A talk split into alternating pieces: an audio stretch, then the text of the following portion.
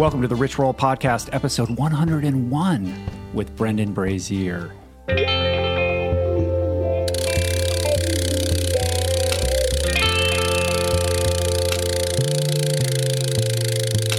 Rich Roll Podcast.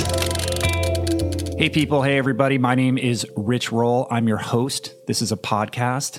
Welcome to my version of audio entertainment, to the RRP. What do we do here? What is the RRP? How does it all go down? Well, on a weekly basis, I sit down and perform sort of a Vulcan mind meld with some of the most interesting forward thinking paradigm exploding minds I can find. Some you've likely heard of, others maybe you haven't. Nevertheless, thinkers and doers in fitness, athleticism, creativity, diet, nutrition, art, entrepreneurship, personal growth, and spirituality. It's about diversity, people, a diversity of people that inspire and intrigue me, people that are sharing their life experiences, their incredible personal stories, their tales of transformation, and sharing a wealth of information to light your personal path, your path toward maximum life satisfaction. They're here to help you escape the status quo doldrums of life, raise your personal vibration, and provide you with the tools, the knowledge, the experience, and the inspiration you need to discover, uncover, unlock, and unleash your best, most authentic self. Why? So we can simply live and be better. All I ask is that you take this journey with me. Find what resonates with you, discard the rest, and use the tools to get out of your own personal comfort zone because we all have one. And then implement the tools to change, to improve, to grow, to share with others, and to serve. Service. That's what we're here on earth to do serve our families, to serve our friends, to serve our fellow man, to serve the best interests of the planet. All right, it's been uh, it's been a crazy few days. On Monday, a couple days ago, in the period of just 24 hours, we launched our mobile app, and I'll get into that a little bit more in a minute. We posted our 100th episode, and we surpassed 3 million downloads. 3 million downloads. I can't believe it. It's been less than two years, and we've already surpassed, like, I just blows my mind. But how do all these things happen on the same day? That's what's so wild and crazy about it. Well, I chalk it up to what I like to call universal synchronicity. Uh, I always say that when purpose aligns with faith, magical things happen. And if you throw service into the equation, that's when stuff really gets crazy. And I don't know why it is. It just it just does. It doesn't make sense in the logical, fact-based world, but it just is. And this isn't the first time that I've experienced, you know, something like this. I think if you're paying attention in your own life, you start to see these things happening all around you when you start to kind of uh, strip away our masks and uh, step into this more authentic version of yourself and pay attention to your surroundings. You start to see these little synchronicities and you know, I don't have enough fingers to count the number of times I've I've been in a canoe without a paddle and not sure where I was being directed or just surrendering to, you know, what might come, the whims of uh, the universe and proceeding only on intuition, and on faith. And it's kind of like how I'm surrendering to all the jackhammering going on right now. There's construction going on right outside my office. I don't know if you can hear it or not. I, I, hope I've sort of dialed up the audio so that it blocks it out, but it's driving me crazy right now and forcing me to deepen my surrender to accept that's a tough one. Uh, anyway, every time I've kind of done this, you know, sort of let go, surrendered, I, I end up in some place completely unexpected and and basically great. You know, that's the thing. A place I could not have predicted, and yet without fail, it's pretty much always exactly where I was meant to be when I put some time and distance between it and look back on it objectively. When I look in the rear view, you know, everything just seems to add up. The math is perfect. But for whatever reason, we just can't do that looking forward for whatever reason. We don't have that kind of perception. It's only when we look backwards. Uh, but, you know, I, I rely on all of these past experiences that I've had to give me, you know, greater faith and strength going forward that when I am, when I have my stuff dialed up, you know, when I'm dialed in, when I'm taking care of myself, doing the things I'm supposed to do, that, uh, you know, my intuition uh, is generally reliable, certainly more reliable than it used to be uh, when I was kind of a different kind of guy. But, you know, like I said, all of this stuff uh, sort of requires that we get first we get right with ourselves. Because if your motivations are driven by, I don't know, character defects or base impulses, if you're disconnected from yourself, if you don't know what's driving you, or you're poisoning yourself with unhealthy foods or unhealthy lifestyle habits or constant mindless distractions and you're prey to the whims of an uncontrollable chattering mind and emotions like fear and anger and resentment, then you know what? It's not going to work. So, like I always say, the hard part, the real work, the work that comes first is the inside work. You do that, and then you create a foundation upon which all of these universal synchronicities can manifest. I can hear you. Well, that all sounds good, but you know, it's a little new agey. It's a little woohoo. It's a little too ethereal for me. And uh, yeah, I get it. I totally get that. You know, like, well, how can I start? Like, how do I, I? I'm having trouble even wrapping my brain around what you're talking about. Well, the best place to start is with the food on our plate, what you put in your mouth. If you can change that vibration, you just might be amazed at what might follow. That's my story. And it's also the story of today's guest, a guy who had a passion for healthy, clean, performance enhancing nutrition that catalyzed a pretty amazing, unexpected journey uh, for this guy. A guy who ultimately has become recognized as one of the most prominent voices, athletes, and entrepreneurs in the health, fitness, and nutrition worlds. Brendan Brazier. For a lot of you guys out there, he needs no introduction. Uh, in many ways. He is the guy. He's the guy. He's that guy. He's the guy leading the charge in the plant based athletic performance kingdom. Recognized as one of the world's foremost authorities on plant based nutrition and sports performance, I think it's pretty fair to say that Brendan is really not only is he the guy, he was like the first guy who lit or continues to light the path for so many people who are exploring this nexus between performance and athleticism on a diet that's fueled either entirely or at least predominantly on plants. And he's certainly one of the guys, if not, again, the guy that I look to for guidance and for information and support and inspiration when I made my shift. And he's a guy that I continue to look to today for education and uh, inspiration. Former professional Ironman triathlete, two time Canadian 50 kilometer ultra running champion, formulator and face behind the wildly successful, ubiquitous, an award winning Vega line of plant based nutrition products. I mean, it used to be that I'd have to crisscross town and go to one, you know, weird uh, natural food market in order to find Vega. This is back in, I don't know, 2007. And now you walk into any Whole Foods and there's just a giant section, like an entire section of his product line. And it, it's just amazing the growth of his company uh, and the wild success that, that he's having with these uh, with these products that are helping people uh, get healthier and perform better as athletes. So he's also the founder of Thrive Foods Direct, which is a nationwide plant based food delivery service. He's a corporate and university guest lecturer and in demand public speaker on all things plant based. He even spoke before Congress. I think it was last summer. He's the best selling author of the Thrive book series. I think there's four of those books, and successful performance consultant to world class athletes and professional athletes of all types and shapes, including players in the NFL, the NBA, Major League Baseball, NHL hockey players, MMA fighters, and professional cyclists. I know he's worked with uh, the professional cycling team Garmin Sharp. So this guy knows what he's talking about. He was also named one of the top 40 under 40 list of most influential people in the health industry by Natural Food, the Natural Food Merchandise Organization. uh, but you know what? Beyond like the the resume and the labels and the accolades and the entrepreneurial success, at his core, Brendan really is. You know, first of all, he's a friend of mine. I've known him for many years, and I can tell you that he's really a guy who's simply devoted to service. It's back to service again, this theme of service. He's helping to educate and inspire all people not just athletes, but all people to access and embrace a more ethical, environmentally friendly, and healthy lifestyle. Cool. Uh, so, quickly before we get into the conversation, and it's a good one, uh, I want to say uh, a quick word about our new mobile app. Uh, I'm pretty excited about it. It just launched this past week. It's a it's, it's an app for your iOS mobile device, so your iPad, your iPhone, your your iPod Touch Uh, and you can find it on iTunes and download it. It's completely free. Uh, and I'll put a link up to the app in the show notes for this episode.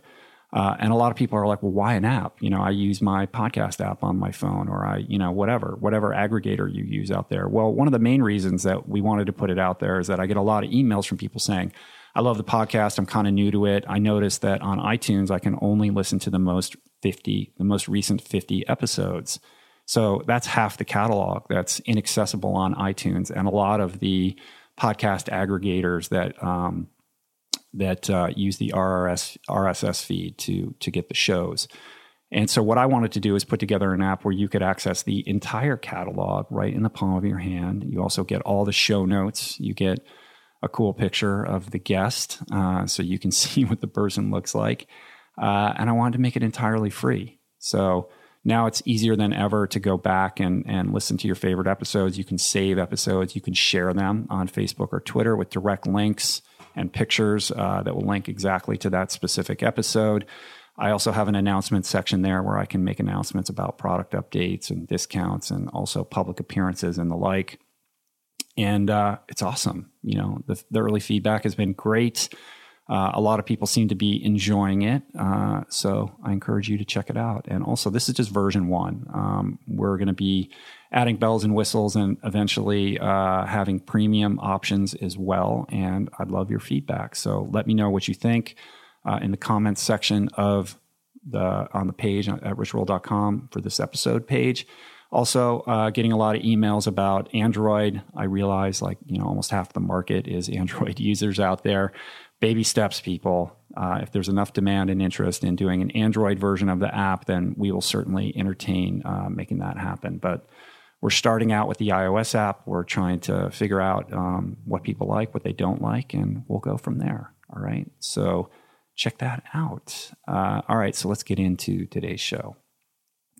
Brendan uh, isn't just an inspiration, but like I said, he's a friend. And I'm really pleased and very honored to share his story with you today.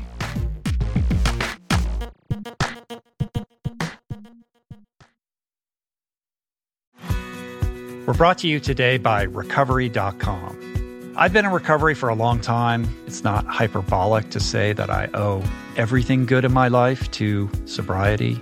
And it all began with treatment, an experience that I had that quite literally saved my life. And in the many years since, I've in turn helped many suffering addicts and their loved ones find treatment. And with that, I know all too well just how confusing and how overwhelming and how challenging it can be to find the right place and the right level of care, especially because, unfortunately, not all treatment resources adhere to ethical practices. It's a real problem, a problem I'm now happy and proud to share has been solved by the people at recovery.com who created an online support portal designed to guide, to support, and empower you to find the ideal level of care tailored to your personal needs. They've partnered with the best global behavioral health providers to cover the full spectrum of behavioral health disorders, including substance use disorders, depression, anxiety, eating disorders, gambling addictions, and more. Navigating their site is simple. Search by insurance coverage, location, treatment type, you name it. Plus, you can read reviews from former patients to help you decide. Whether you're a busy exec, a parent of a struggling teen, or battling addiction yourself, I feel you. I empathize with you. I really do. And they have treatment options for you. Life in recovery is wonderful, and recovery.com is your partner in starting that journey. When you or a loved one need help, go to recovery.com and take the first step towards recovery. To find the best treatment option for you or a loved one, again, go to recovery.com. I'm super proud to announce my next venture, Voicing Change Media. This beautiful consortium of thinkers, storytellers, artists, and visionaries, all committed to fostering meaningful exchanges and sharing thought provoking content. Voicing Change Media will feature shows like The Proof with Simon Hill, Soul Boom with Rainn Wilson, Mentor Buffet with Alexi Pappas, Feel Better Live More with Dr. Rangan Chatterjee, and The Conversation with Amanda de Cadenet. You can explore this network and all its offerings at voicingchange.media.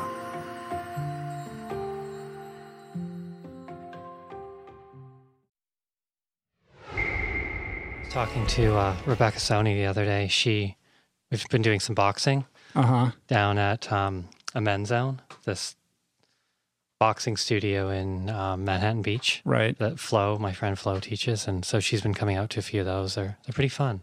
It's cool. Well, it seems like, uh, by the way, we already started. So, um, yeah, it seems like you've really been exploring different, you know, avenues of fitness lately. Like you're you're you're kind of bridging out of the multi-sport world, and you're posting pictures of you, you know, lifting weights and the, the M, you know working with MMA guys and boxing and doing all kinds of different stuff. Like what's what's been going on with that?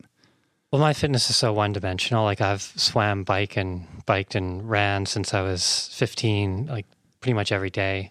Uh-huh. And, uh, you know, I, I got fairly good at doing those things. But I found when I tried doing some other stuff, I tried doing some plyo and some P90X type stuff, and I was just horrible. it's, it's really bad. I know when you start to do what most people are doing at the gym, it's Yeah. embarrassing. Well, it is, and it, my coordination's terrible, or, or was terrible. It's still not good, but it's better than it was. And uh, my my skill level in general is just really low as an athlete. So Uh-huh. I've been trying to get better at that and just round myself out as an athlete because I'm not competitive anymore as Right. as a triathlete, and I, I haven't been for a while. And I still do the odd running race, like half marathon here and Mm-hmm. there. But I just want to kind of round out my fitness, and so I've been doing plyo, I've been doing some boxing, I've been just trying to do some other stuff that that just makes me a better athlete in general, as opposed to being a specialized runner. And plus, I think. You know, I, I think I look better when I'm not Yeah. super. Well, you get fit. so lean and you get that like 12 year old boy thing going Right. when you're riding a bike too much, you know, that sort of, you know, pro tour cyclist physique. And, you know, for the kind of message that you're trying to put out to the world or trying to sort of, you know, promote through attraction, the truth is like you got to look fit the way people think of fitness in a mainstream kind of way. Yeah, it's kind of unfortunate. I mean, the, the fittest people I know actually look horrible. you know, the, the top cyclists, the top Yeah. triathletes are so skinny. They look like they've been in a hospital bed for the Right. last three months. But it's it's amazing what they can do. Their strength to weight ratio is so Mm-hmm. phenomenal. But like you say, people don't really get that. So they're like, oh, this vegan, skinny vegan guy is going to tell me what to do. Well, you know, like you're saying, the pro tour cyclists, the Tour de France guys, the best triathletes, they're super skinny. They're just so Mm-hmm. efficient. But then you see them in person and, and they don't look good. And I just, I, I don't know. I, I'm not, like I say, I'm not trying to be competitive in that anymore. So I, I would rather be a little, a little stronger, put on a little more, little more muscle and just be, be a better athlete all around. Right. So what is what has been like the biggest discovery of trying out these new disciplines in terms of like being an athlete or learning about fitness? Well, for me, it's really just uh, doing stuff that I'm really bad at, and you know, just learning that because I'm Uh-huh. I was like terrible at trying to, um, trying to do plyo and trying to do all these different types of exercises that some people are really good at, and like I say, coordination, balance, any of that, I was just horrible at it. Mm-hmm. Um, so rounding that out, and also too, you know, I'm, I'm 39 now, and I'm sort of thinking, I want to keep my brain healthy, and I want to, um, I want to keep learning new things, and I've read quite a bit about uh, brain, your brain as it gets older. You know, Right. you got to keep learning new things, and you got to keep challenging it, and you don't want to get into a routine where you're just doing the same thing over and over. And Mm-hmm. um, also, I'm sure a lot of people find this, but it seems like the days are speeding up, and like time is going faster, and every year gets shorter. It's insane. It's almost August. I feel like summer hasn't started yet, and it's Right. like it's we're in the closing chapter of it already. Yeah, it's weird. And it so I was reading a bit about that a while ago and I, I learned that once you get into a routine and you get good at things and you get really comfortable at them, time seems to speed up. So if you're bad at things and you're kind of fumbling around learning new things all the time, time has a perception of slowing down. Like back when you were a kid and you were learning Huh. things all the time, everything was new to you. So I've been trying to always do at least one or two things a day that I'm horrible at. Right. That's a good practice, but I'd never heard that. Like the idea of slowing time down through challenging yourself. Yeah, and it kind of made sense to me too because I, you know, as as a kid, days seemed to last so long, and you know, years felt like what you know, Right. what five years feels like now. So I thought, yeah, you know, the only real difference is that you're just learning, and you don't get too comfortable at stuff because you're not good at it yet. But Mhm. once you've actually become proficient at things, the value of doing it goes down, um, and also preventing Alzheimer's too. I was reading about this that if you're always trying to learn something new, so like basketball. So I'm horrible at coordination. So if I try and play basketball, Mm-hmm. um, if I start getting good at it, the value of it goes down to me. So you always want to be bad at something. You always want to be learning something new that is challenging your brain to to actually physically change and construct neural pathways. Right. So you're always in that steep part of the learning curve. Exactly. Yeah. But then you get to a certain level of acceptability with it and then move on to the next thing. Right. All right. Yeah, no, that's that's the plan. I mean, I'm in theory that's what I should be doing. So that's anyways to answer your question, that's why I got into doing some Right. of the other types of workouts for for my brain, but also to round myself out as an athlete and and not um, you know, not look like a runner for the Right. rest of my life. Right, right, Still, I run as much as I ever have, but I just want to be a better all-around athlete. Well, you're definitely ripped. I mean, those, some of those Instagram pictures you've been putting up lately are ridiculous. Your shoulder muscles and everything. I mean, you're definitely doing something right. Well, I think that's just uh, yeah, you know, just the boxing and the the Uh-huh. plyo and and all the other types of stuff. And you know, people say you get this all the time too. I know that obviously, you know, they say you can't build muscle on a plant based diet, but as soon Mm-hmm. as you start doing the workouts to build muscle, you build muscle. Right. It's it's really it's so much more about well, what are you doing to your body than anything else. It's like when I, you know, I can eat a plant based diet all day long, but if I stop training, if I stop working out, then I get soft immediately. You Yeah. know, like the cycling, especially the cycling fitness seems to like vanish overnight. You know, if you're not constantly applying pressure and going out and spending hours and hours and hours in the saddle. Yeah, and that's you know both. I think good and bad. It's frustrating because you want to keep what you've you've built and you don't want Mm-hmm. to lose it, but at the same time, your body is doing it because it thinks it's just going to be the most efficient at whatever it is you're doing the most. So it adapts to it. So Right. obviously, if it thinks you're not going to be riding your bike much, it has no reason to Right. allow you to be a good cyclist. Oh, we're done with this, so we can shut this part down, right? yeah. Interesting. So you've been traveling a lot, yeah? What were you doing in San Francisco? Yeah, I was just just got back from San Francisco uh, yesterday. I was there for the Green Sports Alliance conference, um, and it's a group I've been involved with for three years now, and uh, really good group. It's just a bunch of people coming together talking about ways to make sport, professional sport, more environmentally friendly. So a lot of stadium owners and managers looking at ways to reduce waste. So putting solar panels on, um, you know, reducing the amount of water used, giving the food away to food banks instead of throwing it out, and you know, it's still it's funny. They're they're coming around to it, but of course, my big thing and my agenda for being there was like, well, hey guys, if you're going to be efficient, why don't we offer some efficiently produced food options, Yeah. i.e., plant based, in in the stadium? So that was kind of my my agenda there, and How was that received? it's it's coming along. Um, I, I actually I was on. Don't threaten the hot dog, man. You know, like Well, that's that's the thing. Is like I, I definitely wouldn't say get rid of those things because people go to sports games and they want hot dogs and all that, and that's fine. And and I don't, you know, I've never try and say stop doing that, but at least offer offer an option. An option, yeah. Yeah. just give people um, the option if they want a, a plant based something, you know, veggie dog or whatever to get started. I think uh, I think that's a reasonable thing, and I think they get it too. And it's it's just funny that people just haven't made that connection. Um, generally, you know, Mhm. obviously people in our world have, but just you just look at numbers. You know, it's just a math thing. It's not like it's anything beyond yeah, math. they're running businesses, you know, and they're like, how much money are we going to put into this thing that only a few people really want? Doesn't make sense, you know. So until you reach a certain tipping point, I mean, we live in this bubble where we're surrounding ourselves by choice all the time with people who are like minded or at least inclined to kind of perceive the world that we do. But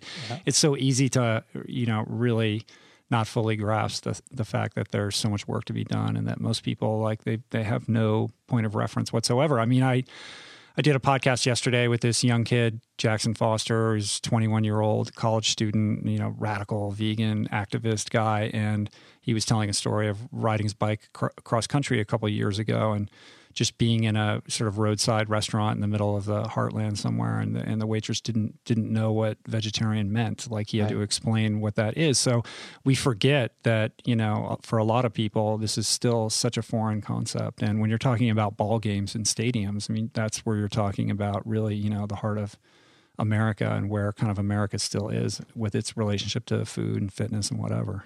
Yeah, it's so true, and that, and that's absolutely it. I was actually um, I was at a Mets game fairly recently, and that was interesting. You know, it's it's kind of the blue collar baseball team, and you Uh-huh. get there, and um, I was doing this thing. So the folks at, at Beyond Meat, I don't know if Right. if Yeah, I know them, Ethan. Yeah, yeah. yeah. So they they've created um, this burger, this this plant based burger that's really nutrient dense, and it's not a fake meat. It's just It's pea protein. Yeah, it's Yeah. not that processed. It's all natural ingredients. Right. So yeah, I'm on on the advisory board for Mm-hmm. them, the nutrition advisory board, and we were there outside giving it out to these these blue collar baseball fans, and and you know it's really interesting because uh, you know you get the kind of standard thing like oh I, if it doesn't have legs I'm not going to eat it and that kind of thing, and then you, I hope you guys were filming this. Do you film it? we actually yeah we did ha- You we do have a bit of footage, and it was actually um, reported on by the Wall Street Journal as well, and there's there's Oh, an cool. article you can you can search that, and it has a few uh, a few of the, the quotes in there from some of the people, but it was interesting because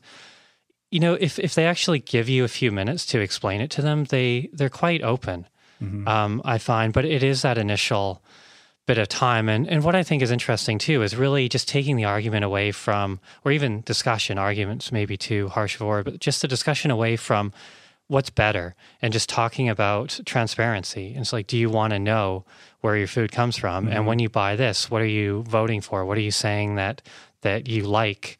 um, or or what are you spending money on that maybe maybe you don't know a lot about. And one thing I think Beyond Meat did that was really smart too is they they took the conversation away from is meat good or is meat bad or any of that, and they just made it a transparency argument. So they challenged Perdue and uh, the other chicken producers just to put streaming video in their production facility, and they said we'll do the same. So, right, of Like course, that would every- ever happen. You know Exactly. And that was their their point is that they're not these companies don't want you to see what goes on, whereas Right. they're fully open because they're just putting together these proteins from plants.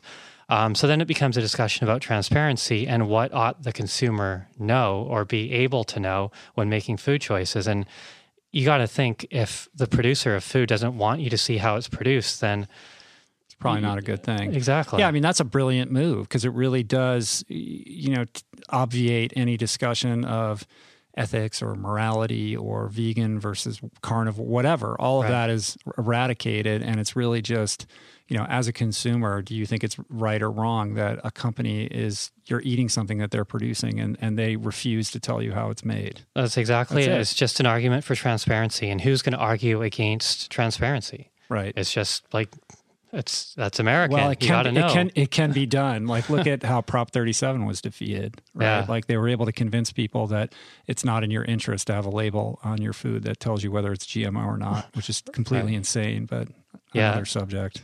That that was pretty interesting. Yeah. So yeah, I mean, when when these powerful food companies get together and you know are buttressed by their powerful political lobbies and all that heft, they can create arguments uh, through you know tremendous marketing dollars that confuse people enough so that they vote against their interests. So they'll take an argument, whether it's just you know a, a right to know or a labeling argument or transparency, and twist it into something that it isn't to confuse people enough and turn the tables on the beyond meats. You know, that's sort of Yeah. the, the pattern or the practice. Yeah, it's unfortunate, but it but it is true. And yeah, I mean that's some pretty good marketing when you can convince people that they shouldn't actually know things. I, mean that is that I know is- how do they achieve that? Like that's actually that's genius. That's genius It at work. It You know really I mean, is. it's it's diabolical, Yeah. but you know, it's still amazing that they were able to do that. Yeah, that's um yeah, that I mean it's phenomenal marketing. It's like the the Dairy Foundation and it's you know, it's it's amazing ability to convince people since the early 1900s that it actually makes sense to drink milk from another mammal Mm-hmm. and that not only does it make sense, but you actually have to to be healthy. Right. If you don't do it, then there's something wrong with you. Right, and that milk equals calcium, calcium equals milk. It's like this Well, and then beyond that, to get the government on board so that they can put posters up and market to young people in public institutions like schools. You know, Right. it's it's it's literally this crazed propaganda that goes down to the core of you know our culture and gets us at our earliest, most formative years. And then Yeah. it becomes incredibly difficult to overcome that predisposition or that, you know, opinion about this food or that food. Yeah, and then it becomes a comfort too. It, it, you know, the way McDonald's smells. I still walk by McDonald's, and I don't like that smell, but it's distinct enough that it, it takes me back to It triggers something for Right. sure. Yeah. To yeah, like when you're a five year old having a birthday party there with Right. your friends and family, and it's all this, this happy time, and that smell is associated Mm-hmm. with it. And of course, that's by design. It's not just a coincidence. So yeah, exactly. Try and get people young, build it into their their culture, um, and just who they are. So how did you? How many people at the Mets game did you get eat these burgers? Quite a few, actually. There are quite a few who who tried it. Um, the team tried it too. There are quite a few on the team, and they, they you know, I mean, they're phenomenal athletes, and they're. I've I have a whole new respect for baseball players too. I mean, they play was it 168 regular season games every year, uh, and that's that's a lot of games, and. Uh, recovery becomes huge. So as recovery becomes more important, good nutrition obviously does. And, and these guys got it. You know, you just spend five minutes explaining it and they're like, yeah, that totally makes sense. I would definitely eat that. So that was good. And then, yeah, going outside and, and the fans and quite a few of them were pleasantly surprised. I think they thought it would taste horrible and it, and it really didn't. Um, and then there are a few people who, you know, could hardly, Yeah, couldn't, couldn't even swallow. Yeah, Yeah. yeah. And couldn't even swallow it and Yeah. just, but then there's one guy who couldn't. He's like, "Oh, I, I just, I can't, I can't. Oh, this Uh-huh. is horrible." And then, you know, ten minutes later, he comes back. He's like, "Okay, I'll have it. I'll have one now. I'm, Right. I'm, I'm really hungry." so, Well, if you're going to a Mets game, you should have brought John Joseph because he he can connect with those guys. yeah, I should have actually. Yeah, I saw him just just the other day. Had dinner with with John, and um, yeah, his new book, "Meat Is for Pussies," is Uh-huh. out. Which, uh, yeah, you and I both actually. Yeah, you wrote the foreword to that. Right? Yeah, yeah, yeah. So that's cool. Yeah, it's a great, uh, great book, and highly recommended. yeah, me too.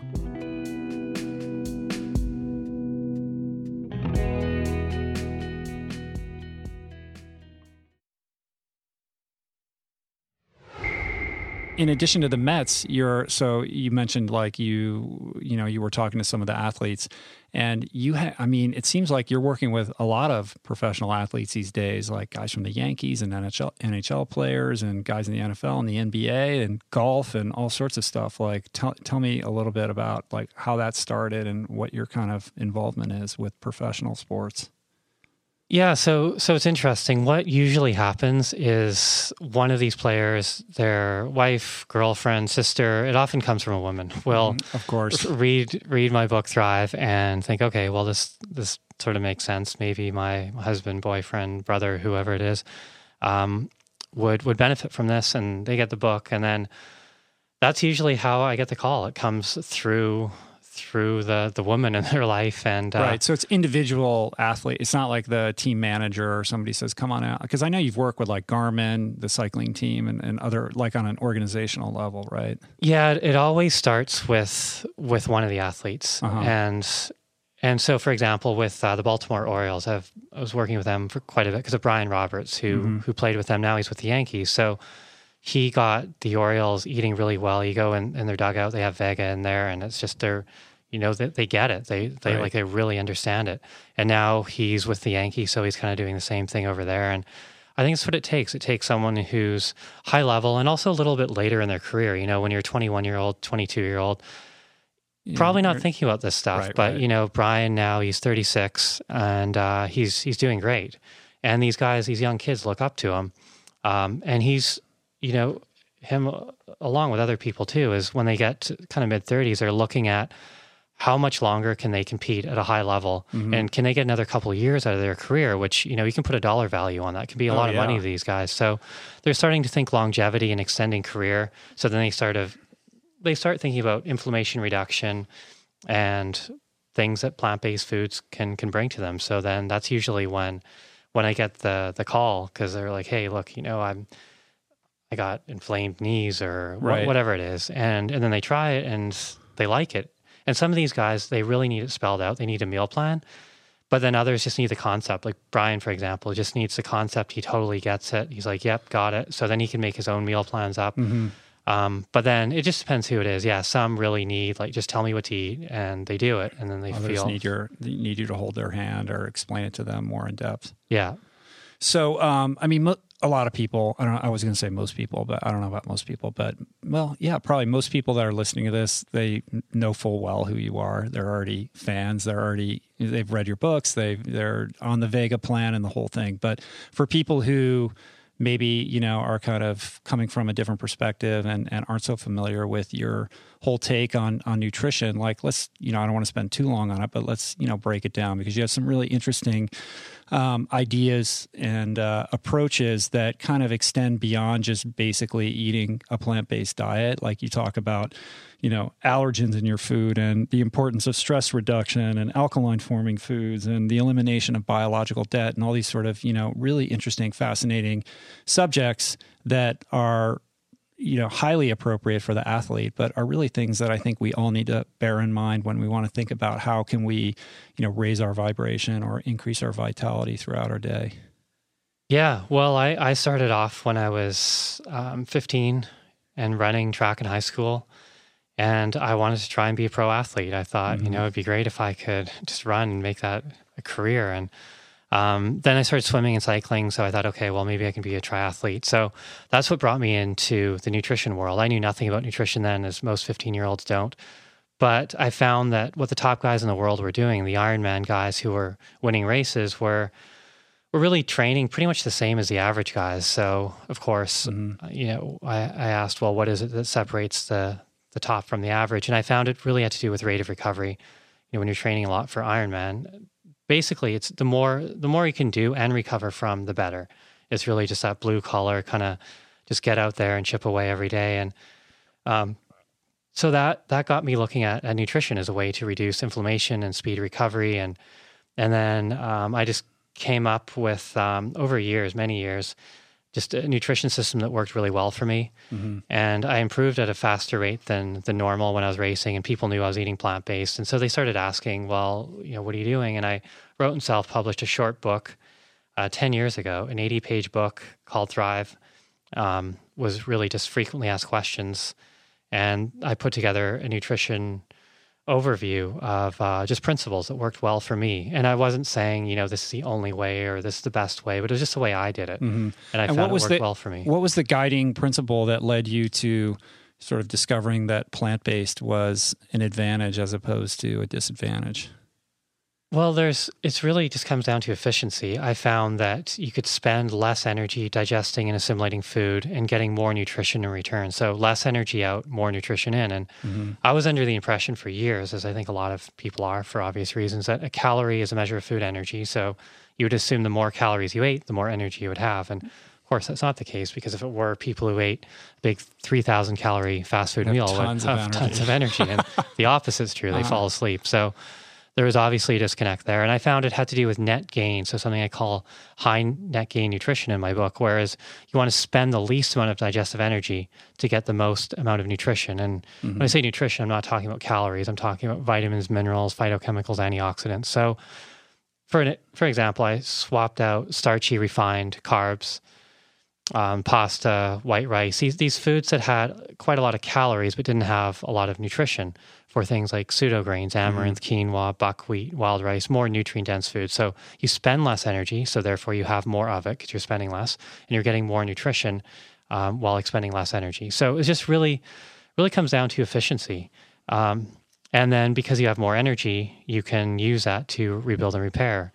Uh, you know, we all have a finite amount of energy. It's not something that it's just this endless supply. So if we come up with efficiencies on how to spend it more wisely, such as eating foods that take less energy to digest, then it's, it's going to be an advantage. And um, and I wasn't hungry all the time too. After a while, I used to just fill up on these refined foods. I was mm-hmm. I was vegan, but just wasn't doing it right. Um, so I had a lot of calories, but not a lot of nutrition. And you know, it's a funny time we're in today where food is no longer synonymous with nutrition. You can you can eat a lot of food doesn't mean you're well nourished, mm-hmm. and a lot of obese people actually show symptoms of malnourishment, which is crazy. Yeah, it's insane, right? It's right. like, are we starving or are we fat? You know, yeah, we we're, can't we're decide. actually both, and you know, right. like it's just it's completely mind-boggling.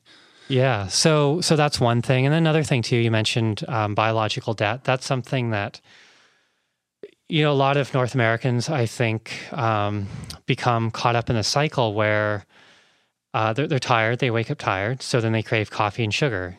Caffeine, mm. of course, is a stimulant. Sugar is a stimulant. So you get energy right away through stimulation, which treats the symptom of fatigue, but doesn't treat the cause. The cause is um, you haven't slept deeply enough or you haven't slept enough in general. And so that is brought about by high cortisol. So cortisol is a stress hormone that um, whenever we're stressed, it goes up. So stress can come from you know traditional stress, too much work, not enough rest. It can come from breathing polluted air. It can come from worrying about things we have no control over. Mm-hmm. It can come from low quality food.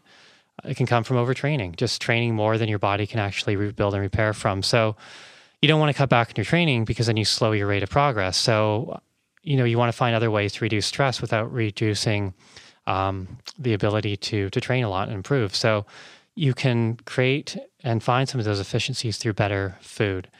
Um, so when you eat more nutrient dense foods, cortisol, the stress hormone, goes down. Uh, you sleep more deeply, so you wake up, you're fresh, you're rested. Mm-hmm. You don't you don't have to wake up and borrow energy. Exactly. Yeah, and I kind of I use the analogy. Uh, you know, drinking coffee. It's kind of like shopping with a credit card. You get something now, but you pay Mhm. later. Right. And I think I don't think coffee is a bad thing. I think you know as long as people realize that you are getting energy now that you haven't actually earned, and you are going to have to pay it back, so you'll get more tired later. But that's okay if you factor that into your plan. If you need a bunch of energy right now for a hard workout, or you've got a ton of work to do and you have to, you know, stay up really late to get it done, well, that's fine.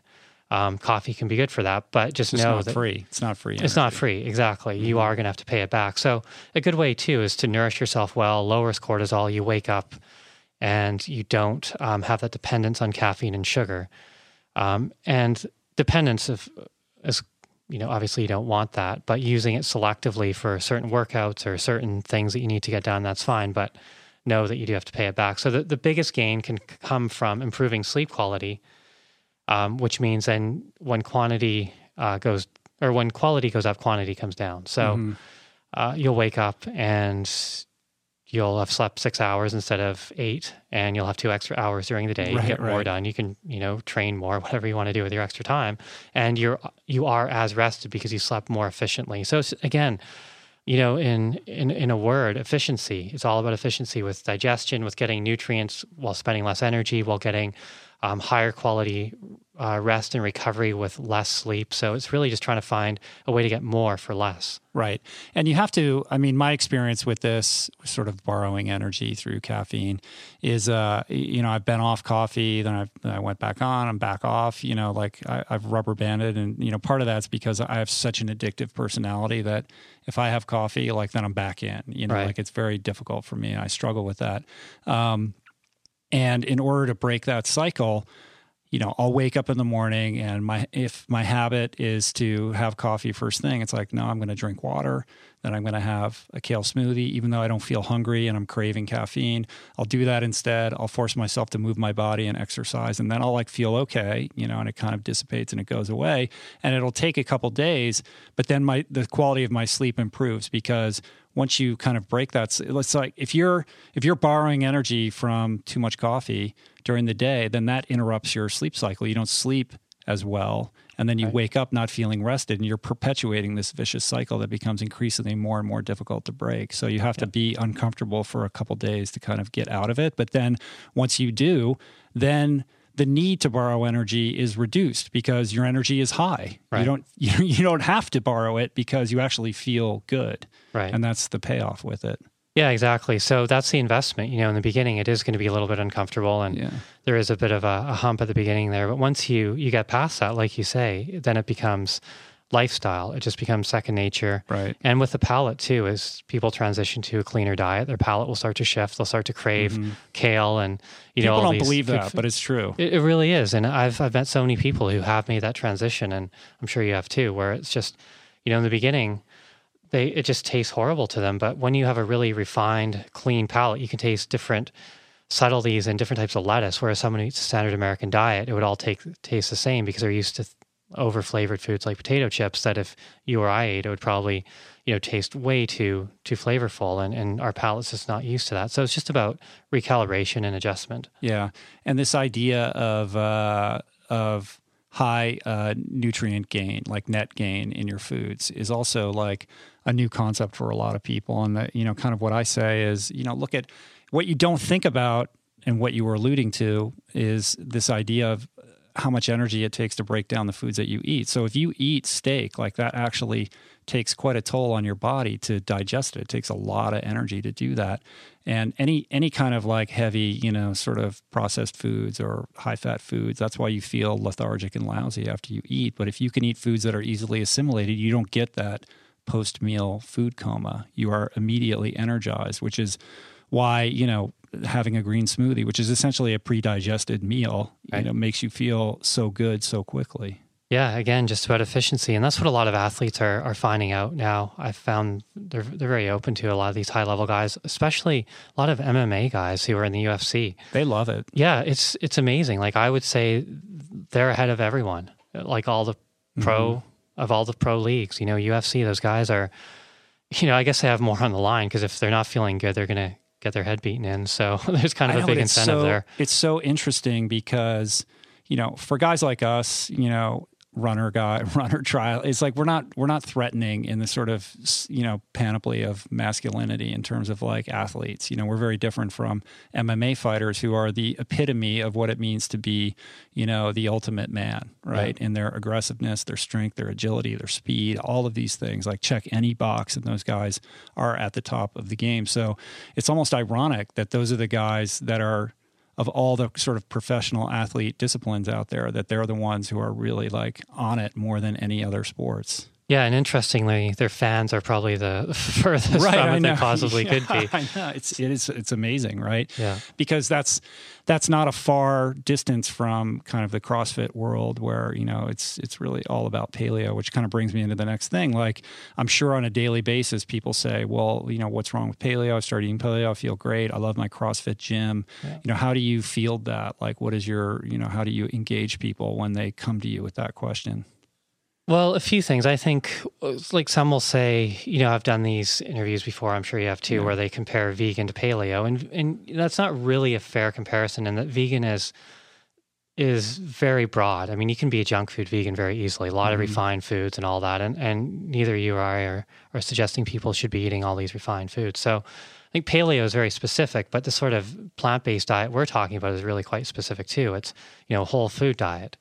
Um, so there's really quite a lot of common ground between what the paleo guys are doing and, and plant based. I mean, the big obvious difference is, you know, is the meat um, that paleo is doing, and you know some of the grains I guess they're they're not doing as well, but there is a fair bit of common ground there. Um, I I think again, you know, like what you were saying too, with the efficiency of digestion, having more energy, um, and not being dependent on stimulants uh, is is a big thing, and coming down to that. And, you know, some guys will say, "Well, you know, I only eat grass-fed meat," and I- I'm sure you hear that a lot too. And and my response to that is that, well, one one thing that I've become really interested in over the last little while is some of the environmental and the the social implications of of our food choices, just in general, and um, you know, eating grass-fed th- there just simply isn't enough. Like if, if people were to try and do that on a broad scale, it's just we don't have the land. That's why factory farms were created is to produce, you know, more food on on less land. Um, and Have you seen uh Cowspiracy yet? no, I've heard about it. Right. John Joseph was telling me about yeah, it, yeah, yeah. So, um, and I had those guys on the podcast, and I, I saw the film. I introduced it when it screened in L.A., and they go into all of this, and and they sort of take there's because there's an argument out there. Uh, I don't know who is the person behind it that um, that actually grass fed can be sustainable, and I don't know how that works. I, I'm I'm not saying that uh, I've read the studies or whatever this person's position is on this, but I just don't know how that could possibly be true because when you look at the grass fed you know beef farms, the amount of land that they require for a very small head of cattle. It just doesn't seem like it would be possible. You- Like you would have to Right. cover what they say in Cowspiracy is essentially you'd have to cover every single you know square inch of all of North America, you know, including Canada and, and Mexico, in Right. order to feed the United States, and that would include like turning Manhattan into you know sort of grazing land. You know, like it just it's not going to work. Like the math just doesn't work. Right. Well, only 7% of the US and only 5% of Canada is arable. So it's actually really quite small. And of course, the arable land is also, uh, for the most part, the easiest to build on. So as population increases, you know, a lot of the arable land is being paved over for subdivisions to, to fit more people in. So it's kind of coming at it from both ways. Um, and then, and my thing too is, you know, if it's if it's not a scalable solution, then it's not really a solution. So we got seven billion people on Earth, and if we're going to do something, you know, in uh, in the U.S. or Canada or one of these really privileged countries that only works for us, I don't really see that as as a as a solution globally. And you know, something I really admire about what uh, like Bill Gates right now, he's doing quite a lot of really good work trying to figure out, and not him personally, but found really good scientists to try and find out how can we produce protein more efficiently? Mm-hmm. Like how can we uh, use less land, water, fossil fuel, and create fewer CO2 equivalent emissions. And you know that's one of the reasons he's an investor in, in Beyond Meat because he he believes that it's through plants and it's just a math thing. I mean, he's you know he's not looking at it for any other reason than it's just simple math. And I think he gets heat though, though doesn't he? Doesn't he also invest in like some sort of you know Monsanto type organizations as well? yeah, I've heard So- I have heard some of that, and you know it's and Monsanto, of course, you know they're they're criticized um, for for a lot of things, and I think rightfully so for for a lot of it. But I, I think there there are some groups that are merging food and science that on the surface it sounds a little bit scary, but I think some of it we we do need to look at. Um, if we're going to produce enough food for for the amount of people that are on this earth, Right, like this sort of soylent, uh, sort of soylent, you know, meal in a package kind of idea. yeah, and I mean Like in we're a perfect start world, eating, eating like astronauts, right? you know, well, we might have to if we stay the course the way that we've been sort of producing food because it's it's not sustainable. We're running out of land. We're destroying the environment. Like it's just it's not it's not going to work much longer. Right. And there's this, you know, this really nice idea that we all have our own garden. And, you know, you and I were fortunate. We're in Southern California. We can grow stuff year round. We have a, you know, a bit of land we can do stuff on. And, and that's great. But what about all the other people? Right. Um, and of course, if you have the ability to grow some of your own food, great, do it. That's, that's perfect. Zero food miles and really efficient. But, again, I you know I've I've really become interested in the, the global implications of food production and and trying to help uh, find a solution that is scalable. Mm-hmm. Um, so that's why you know I admire what the folks at Beyond Meat are doing and some other companies too that are, are trying to Josh, find a solution. Josh Tetrick at Beyond Eggs, Yeah. similar kind of organization. I'm sure there's plenty others out there. Right, and not being afraid of of science. I mean, science is a great thing. Science is, uh, you know, can it can be used really well and responsibly for for a lot of things. And I think not being afraid of tech and food. I mean, obviously being very careful. You don't want to start creating things that are highly processed and you know these weird hybrids of things but i do think that being open to science being part of the solution and not having this you know this romantic ideal that we can all grow our own food um, is is going to help us long term. And you know, for those of us, like I say, who can, great, let's do it. But let's also try and work on a solution that's scalable. Right. Yeah, there's this tension between sort of getting back to the natural. And I think paleo speaks to that too, kind of having a real, um, you know, tangible connection to the land and our food and where it comes from and sort of getting our hands dirty in the soil and all of that, which I think is great and very important to be connected in that way. And that's something that, you know, we just lack in our modern day. And I think that's why, you know, that's a big reason why kind of, you know, paleo speaks to a lot of people because it kind of pushes that button and, and helps people to kind of unlock in that way. Um, versus this idea of embracing innovation and technology, you know, and, and but doing it in a responsible way, like doing it in the way, you know, the guys at Beyond Meat and Beyond Eggs are doing it, and but also being cautious enough to, um, you know, be wary of the Monsantos and you know splicing the DNA and sort of you know putting food on our plates before we even know what's going on or if there's any kind of long-term understanding of the implications of this on our health or the environment, et cetera. So, how do you create checks and balances on that that are not just bought and paid for by special interest groups? Is the trick, I think. Yeah. Yeah, absolutely. Yeah. And it's, um, yeah, the last thing obviously is you want to do is have yeah these corporations who have a vested interest that get in politically and start you know paying a lot of money to have their food um, you know kind of part of the the USDA pyramid and and and all that. But uh, yeah I'm I'm I'm I'm very open to and and even sort of I guess beyond open, like really kind of advocating uh, uh, that we look at at science and technology as a way to uh, to do it. And and and I just find in, in my world, I'm sure in your world too, you see it a lot. Of people are just like, just eat real food, and well, that's great for for those of us who can. But again, going back to looking at this as a global problem and just limited resources and a lot of people to feed and you know a lot more people on, on the way. So and we something has to be done. we're so sort of america centric too. Like we think if we figure this out then we've solved the world's problems. But you know meanwhile china and india are developing and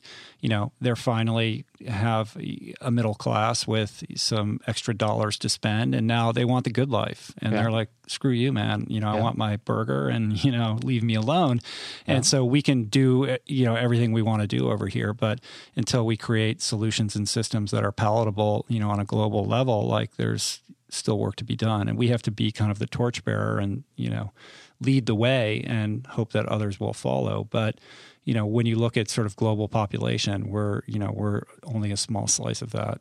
Right. Yeah. And India as it's emerging and, and China too, like you say, you know, that's going to be, be some serious energy consumption, land mm-hmm. consumption going on there. And, you know, it's interesting. It's, um, in China, just until very recently, uh, there was just food in China. And now there's, there's junk food. There's KFC, there's McDonald's. Mm-hmm. So with Western, food comes Western problems, Western oh, disease.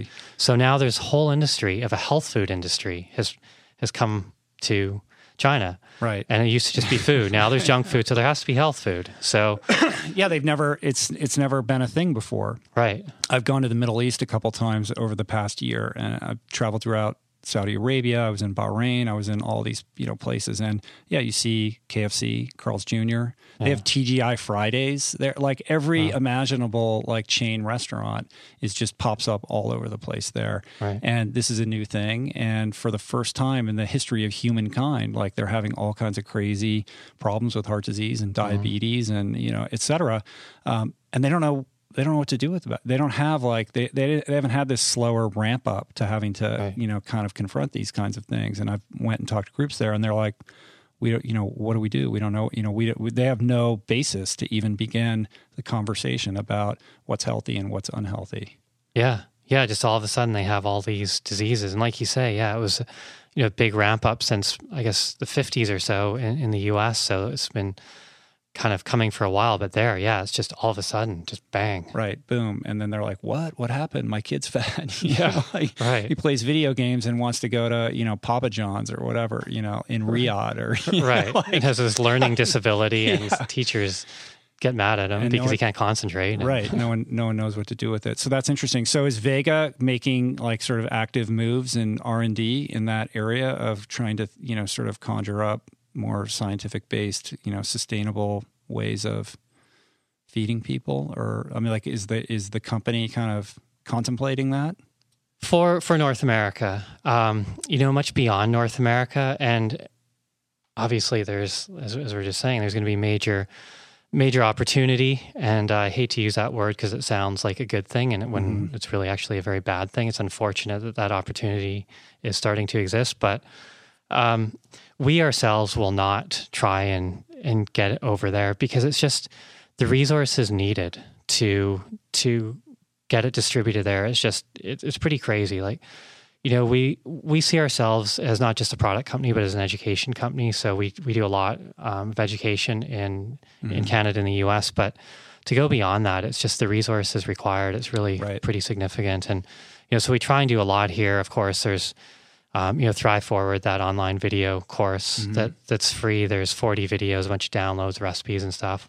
So people can check that out. I know you have a course too. So it's the mm-hmm. sort of mm-hmm. stuff that, you know, I see, I see it as almost a responsibility for people who have this information to disseminate it because it's, um, it's going to save people a lot of time. It's going to save them a lot of uh, a lot of issues down the road if they don't have it. And I'm the sort of person who likes to try and learn from other people's mistakes and not have mm-hmm. to make them myself to to do that. So and actually figure it out. So I like um, you know I, I, like learning from from what other people have done. So I'm trying to do the same thing and put out there you know something that's taken me 15 years to kind of put together and figure out and just get it out there so they can learn in you know a few months. And, and right. I think that's just kind of the social uh, social benefit of of a lot of uh, a lot of information sharing that you know we're all part of now. Right, right, right. I mean, in terms of making mistakes, like when you sort of interface with people, whether it's athletes or just people you meet along your path, what are some of the most kind of common misconceptions that people have about you know how to eat to be an athlete or how to eat just to be healthy that are really elementary? Well, the big one is protein. You know, Mhm. it's it's still a question I get a lot, and I'm sure you do too. Just where do you get your protein? And again, that I goes never back. get, I never get that question. and it's it's funny. It's just back to you know the just this amazingly good marketing that's been done over the last century uh, to make people feel as though they they got to have protein from meat and Mhm. it's got to be a lot of it. So I get that a lot. Uh, also, too, just how do you do it when you travel? You know, people are always amazed that you can you can eat well when you travel and. I eat very simply. You know, I, I spend most of my, my time at grocery stores, Whole Foods if I can. Um, just I graze. I just eat throughout the day, Mhm. fruit, vegetables. Um, the salad bar there, of course, is great. So I'm pretty easy to please. I, I can find food that I like at really any grocery store. right. Um, I because I've kind of got away from that thing, and I've done this just. I guess it's been it's been quite a while now, over the last fifteen years, of getting away from thinking about meals like breakfast, lunch, and dinner. I just eat. I don't really Right. have breakfast, lunch, or dinner. I just sort of eat whenever I feel like. I'm it. sort of like that too. Like I can go to the grocery store and just get a bag with a couple different kinds of fruit in it, maybe like a little thing of nuts, yeah, whatever, just like a variety of just things in the produce section. And I just have that like on the passenger seat of my car as I'm driving around LA and I just eat it. And then I, I don't I don't go, oh, I didn't eat any meals today, but I've been sort of grazing all day long and I feel fine.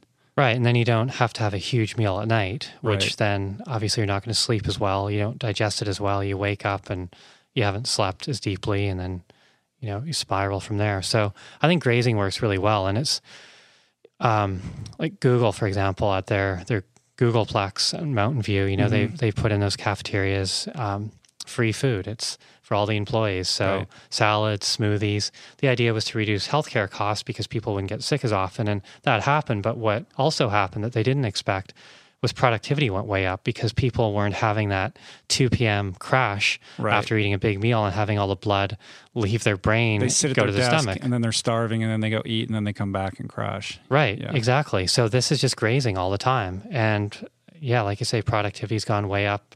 We uh, we copy that model for the head office at Vegas, so we have free salads, free smoothies, everything's free Mm-hmm. whenever you want. There's no lunchtime; you just go and have it whenever, and it's it's it's amazing how much more productive people are, and they stay at the office longer because there's free food. So But the core. I think the core behind it that you're getting at is just keeping it super simple. Yeah. Like it doesn't have to be some crazy complicated thing. Just go get a couple apples and some bananas and, you know, some almonds and some walnuts and, or Yeah. whatever it is, you know, just a couple simple things. And just, if you're going on a plane, if you're, you know, whatever, you're going to be at the airport, all those kinds of things. It doesn't have to be, uh, I think there's this idea that you have to slave in your kitchen and like pre prepare all these meals and put them in Tupperware things and stack them up and you're in there for hour. It, it- it has to be, Yeah. and it's like, that's never been my experience. Yeah. Yeah, neither has it been mine. Um, you know, my recipe books, they're the recipes are, you know, for the most part, a little more elaborate than what I, I would make on a regular basis. But Mhm. people want that. You know, my most recent one, Thrive Energy Cookbook, it's it's more of a transitional book to help people who are wanting to get into this and, and make good meals.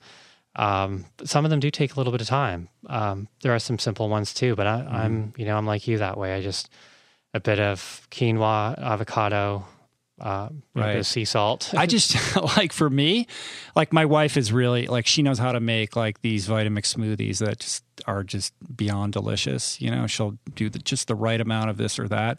Whereas like I just open up the fridge and I just dump a bunch of stuff in there, and no matter what I do, it ends up tasting the same, and like that's just fine. You know, like I'm just looking to like feel good and. I'm I'm like you. I'm like I'm easy to please. Like it doesn't have to be any big thing, you know. Right. And to me, um, food is, it should complement what it is I'm trying to do. Like if I- I want energy, I want to be think clearly. Um, I don't want to be weighted down by it. So as long as it's serving me, I don't want me to have to feel like a slave around it. Mm-hmm. It's, you know, eating should be to further your, um, your ability to, to work well. And I, I think that's something that's kind of resonated with quite a few people, whether it's athletes or business people, high achievers in general, they they now see food as a way to boost their performance. It's kind of like base. Right. You know, if you're eating well, you're less likely to get sick, but also your mental clarity is going to be greater, your productivity is going to be better. like I was saying before, you don't have a big heavy meal sitting in your stomach. That blood has to leave your brain and go there and digest it, so you can think more clearly. So there's a lot of real world benefits to this too. It's mm-hmm. not just you know this this kind of weird fringe thing anymore. Obviously. Mm-hmm.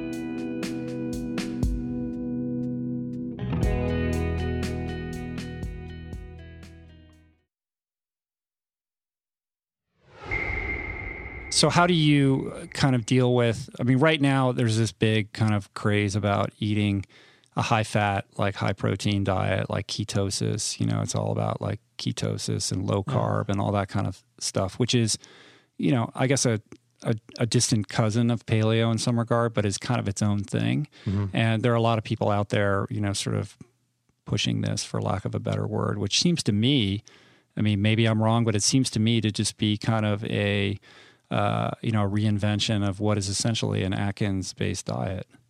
Yeah, yeah. I mean, that's kind of my take too. Is, is yeah, they don't like that when you say that. Like they say it's no. not like that, but I'm still trying to figure out how it's different.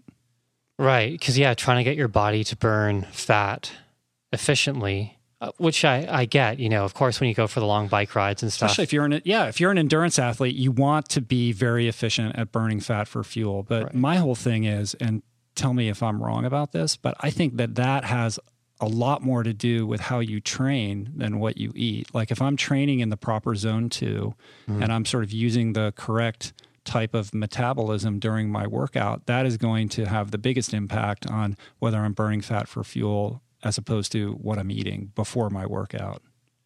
Yeah, I, I agree. I think it's, you know, comes down to the training for sure and getting your body to burn fat efficiently. You know, like the top marathoners who run 205, you know, they're so efficient that they they don't even need to take in calories during a marathon. Right. You know, right, their right, body's burning fat efficiently, and that's from training. I mean, that's not from being in ketosis all the time. Right. It's just you know in that state that those long easy runs where you're burning fat, and your body becomes accustomed to it.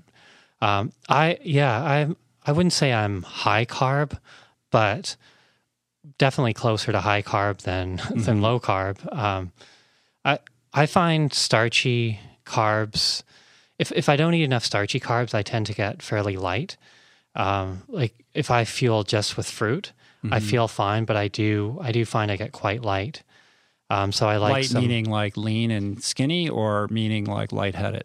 Lean and skinny. I, uh-huh. I just find I lose too much too much muscle, right? Which um, is fine up to a point until you start losing strength. Then obviously your strength to weight ratio starts to change. So I kind of try and stay just ahead of that. Mm-hmm. Um, especially when I was trying to be more competitive as an athlete. Now I just want to, like I was saying off the top there, just be kind of a decent all around athlete and just fit in general. But I find, yeah, having some sweet potatoes, having some wild rice, buckwheat, amaranth, quinoa, sprouted bread, you know, it's definitely a part of my my diet. Right. And and when you go and you visit these professional teams, whether it's uh, major league baseball players or golf players or what have you, I mean, what is um, I mean, you know, what is the the typical professional athletes like approach to nutrition? Like, are they edu- educated about it, or are they, you know, how how does it usually go? It's if you can make a generalization. Probably everybody's different, but yeah, it's tough to make a generalization. It's um, you know, last three years there's been big awareness shift um, where a lot of these guys are, are really seeing that there's an advantage to, mm-hmm. to eating well. Um, yeah, and most of them, you know, most of them still will say, well, you know, I have vegetables and, and fish. Like they'll, they'll talk about fish and you know, a bit of chicken and, you know, thinking that's healthy. But it's kind of a, a process for them. And most of the guys I work with are not completely vegan. These they're right. but they're kind of transitioning right, right, that way. Um, and and it's it's progress. You know, they used to eat meat every day, and now they eat it a few mm-hmm. times a mm-hmm. week, and you know that's good. They're they're cutting down, and and what I think is interesting too, and I think this is actually really important, is now the reason they eat meat a couple times a week is not because they think they need it; it's because they like it. So they've made that connection. They're like, well, you know, before they said, well, I have to eat it because I need protein or I need iron or whatever, but now they say I eat meat because well, I just I just like it. Mm-hmm. It's like with my mom. You know, she she used to think she needed to eat cheese for calcium, and now she's at the point where she knows she doesn't, but she still eats cheese. But now at least she at just least says, she knows why she's doing it. right. It. She's like, okay, she just likes eating cheese, right. right. And so there's that that connection made. that I think will eventually result in not eating cheese because you're just like, okay, well, I don't Right. any longer need to eat this. Right, right, right. So, how did it go down when you worked with the Garmin cycling team? Like, I know you're we're both friends with Dave Z, but you, you're friends with Tommy D. Like, I know you know those guys, and you got hooked up with them. Like, did you? And you were at like a couple of their training camps, right? Right. Yeah. Off um, earlier the beginning of this year, I was at their training camp in Boulder and went and talked with each of the guys. We kind of rotated through the these groups as they're going um, through the training camp, and you know, some guys, uh, especially some of the the younger European guys, no interest. Yeah, just, it's like no interest at all. Yeah. um, but you know, that's it's totally different in Europe, of course, and it, cycling there is so traditional and. You know, it's just it's not something you mess with. So maybe they'll come to it later in their career, maybe not.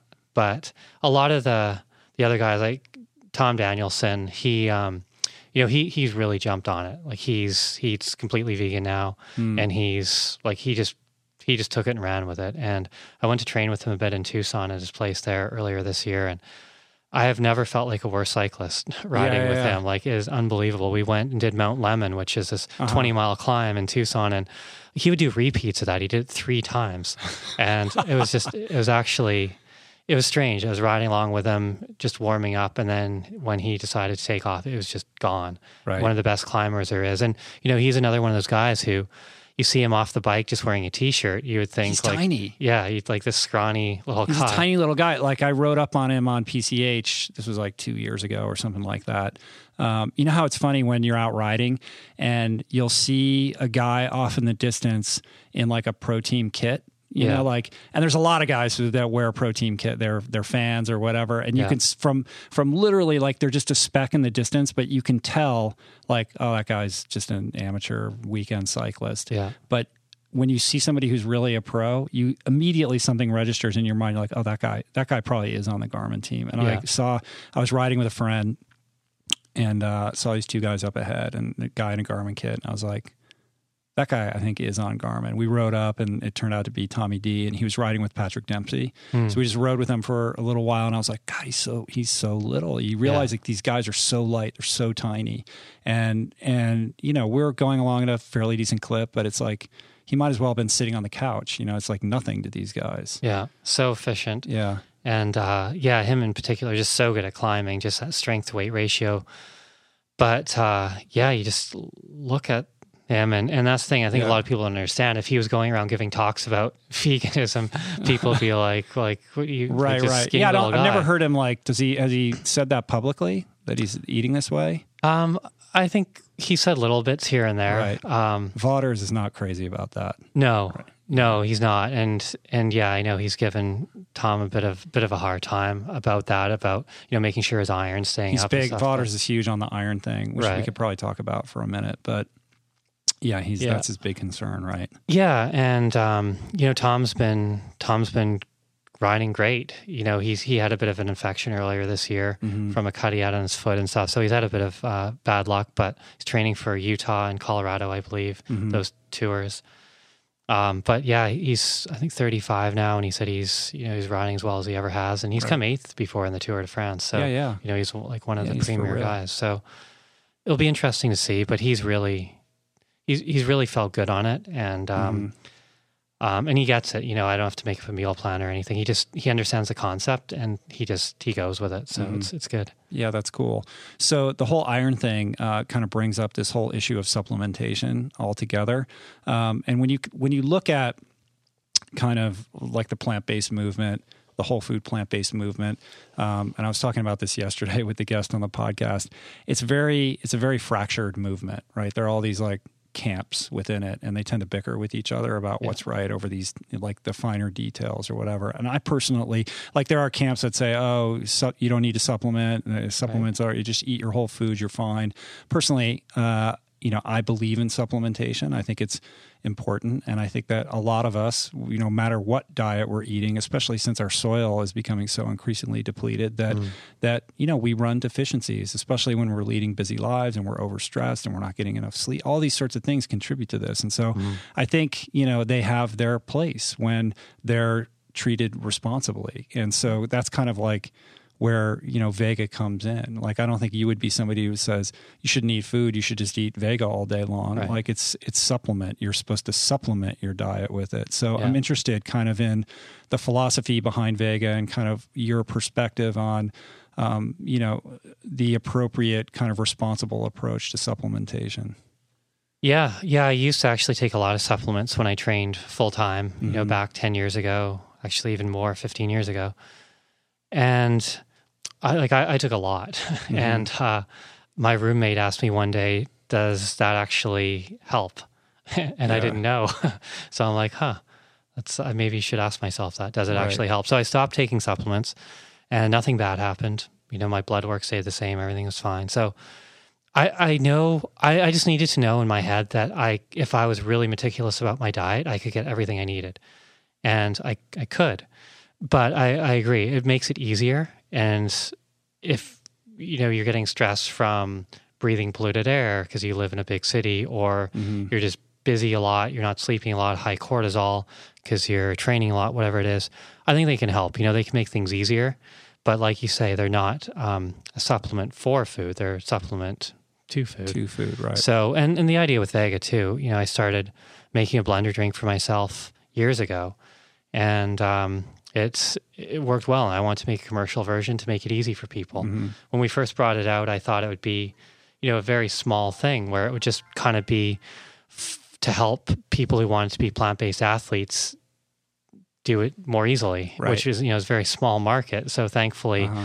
a lot of people um, found found a need for it who who were in a completely different category. They're just busy, health conscious people. Mhm. Most people who drink it are not vegetarian. They're not vegan. They're just health conscious, busy people. Right. And it, it's marketed broadly for that. It's not like this is for a small select group of people. This is for everybody. It's a healthy choice in this world of supplementation where there's a lot of garbage out there.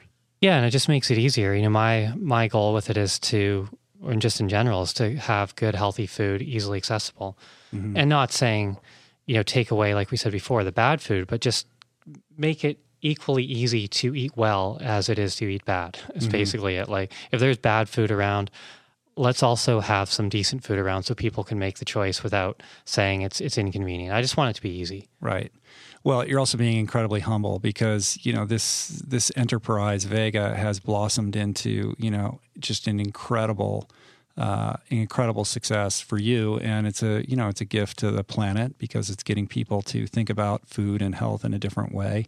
And uh, I was reflecting on it today because you know we met many years ago, but I but I started my journey um, you know, shortly after I turned 40 and I started training and I was eating plant based. I had no idea what I was doing. And I was trying to like slowly educate myself. And if you go on Google, like you're the first guy that pops up, oh, you know, plant based triathlon. It's like you're the guy. Mm-hmm. So I'm reading about you and I'm like, oh, you had just. I don't know if you had just come out with Vega, but it was pretty new. It, maybe it was new to the United States. I'm not sure exactly the timeline. It was probably 2007, I want to say, somewhere there, mid 2007. So three years in, Yeah. So two years in the U.S. Right, Yeah, okay. So pretty new. Yeah. But like when it, but, but when you first came in, it was very difficult to find, and the only place that I could get it in all of Los Angeles was the Erewhon, like in you know on whatever it is, like near La Brea Yeah. and like Santa Monica Boulevard, or whatever that wherever that is, Melrose or whatever. yeah. So I would drive, you know, all the way from my house. It's like, you know, it's, taking, it's like an hour drive to Yeah. get this stuff. $75 for the thing is the one place. I'm like, all right, I'm getting this. And that was my first introduction to this product. And then today, on my way over to do this podcast with you, I stopped at the brand new Erewhon, which happens to be right near my house that hmm. just opened recently. And I walk in, and there's an entire gigantic section of Vega devoted just to Vega products. And, you know, I got my Vega bar and I was just sort of going, oh, I'm going to go talk to Brendan and look at all the Vega stuff here. And then I go to the checkout and there's Thrive Magazine, like right at the checkout. And I'm like, that's amazing. You know, that is an amazing accomplishment. Like, what a trajectory. And, you know, it seems like it was a long time ago, that first day that I bought that Vega, but it really wasn't that long ago. And the growth, the incredible growth of this company is just extraordinary. Well, thanks. Yeah, Mm-hmm. it's um, it, it has been good, um, and I think that's a testament to to where things are headed. You know, people Mhm.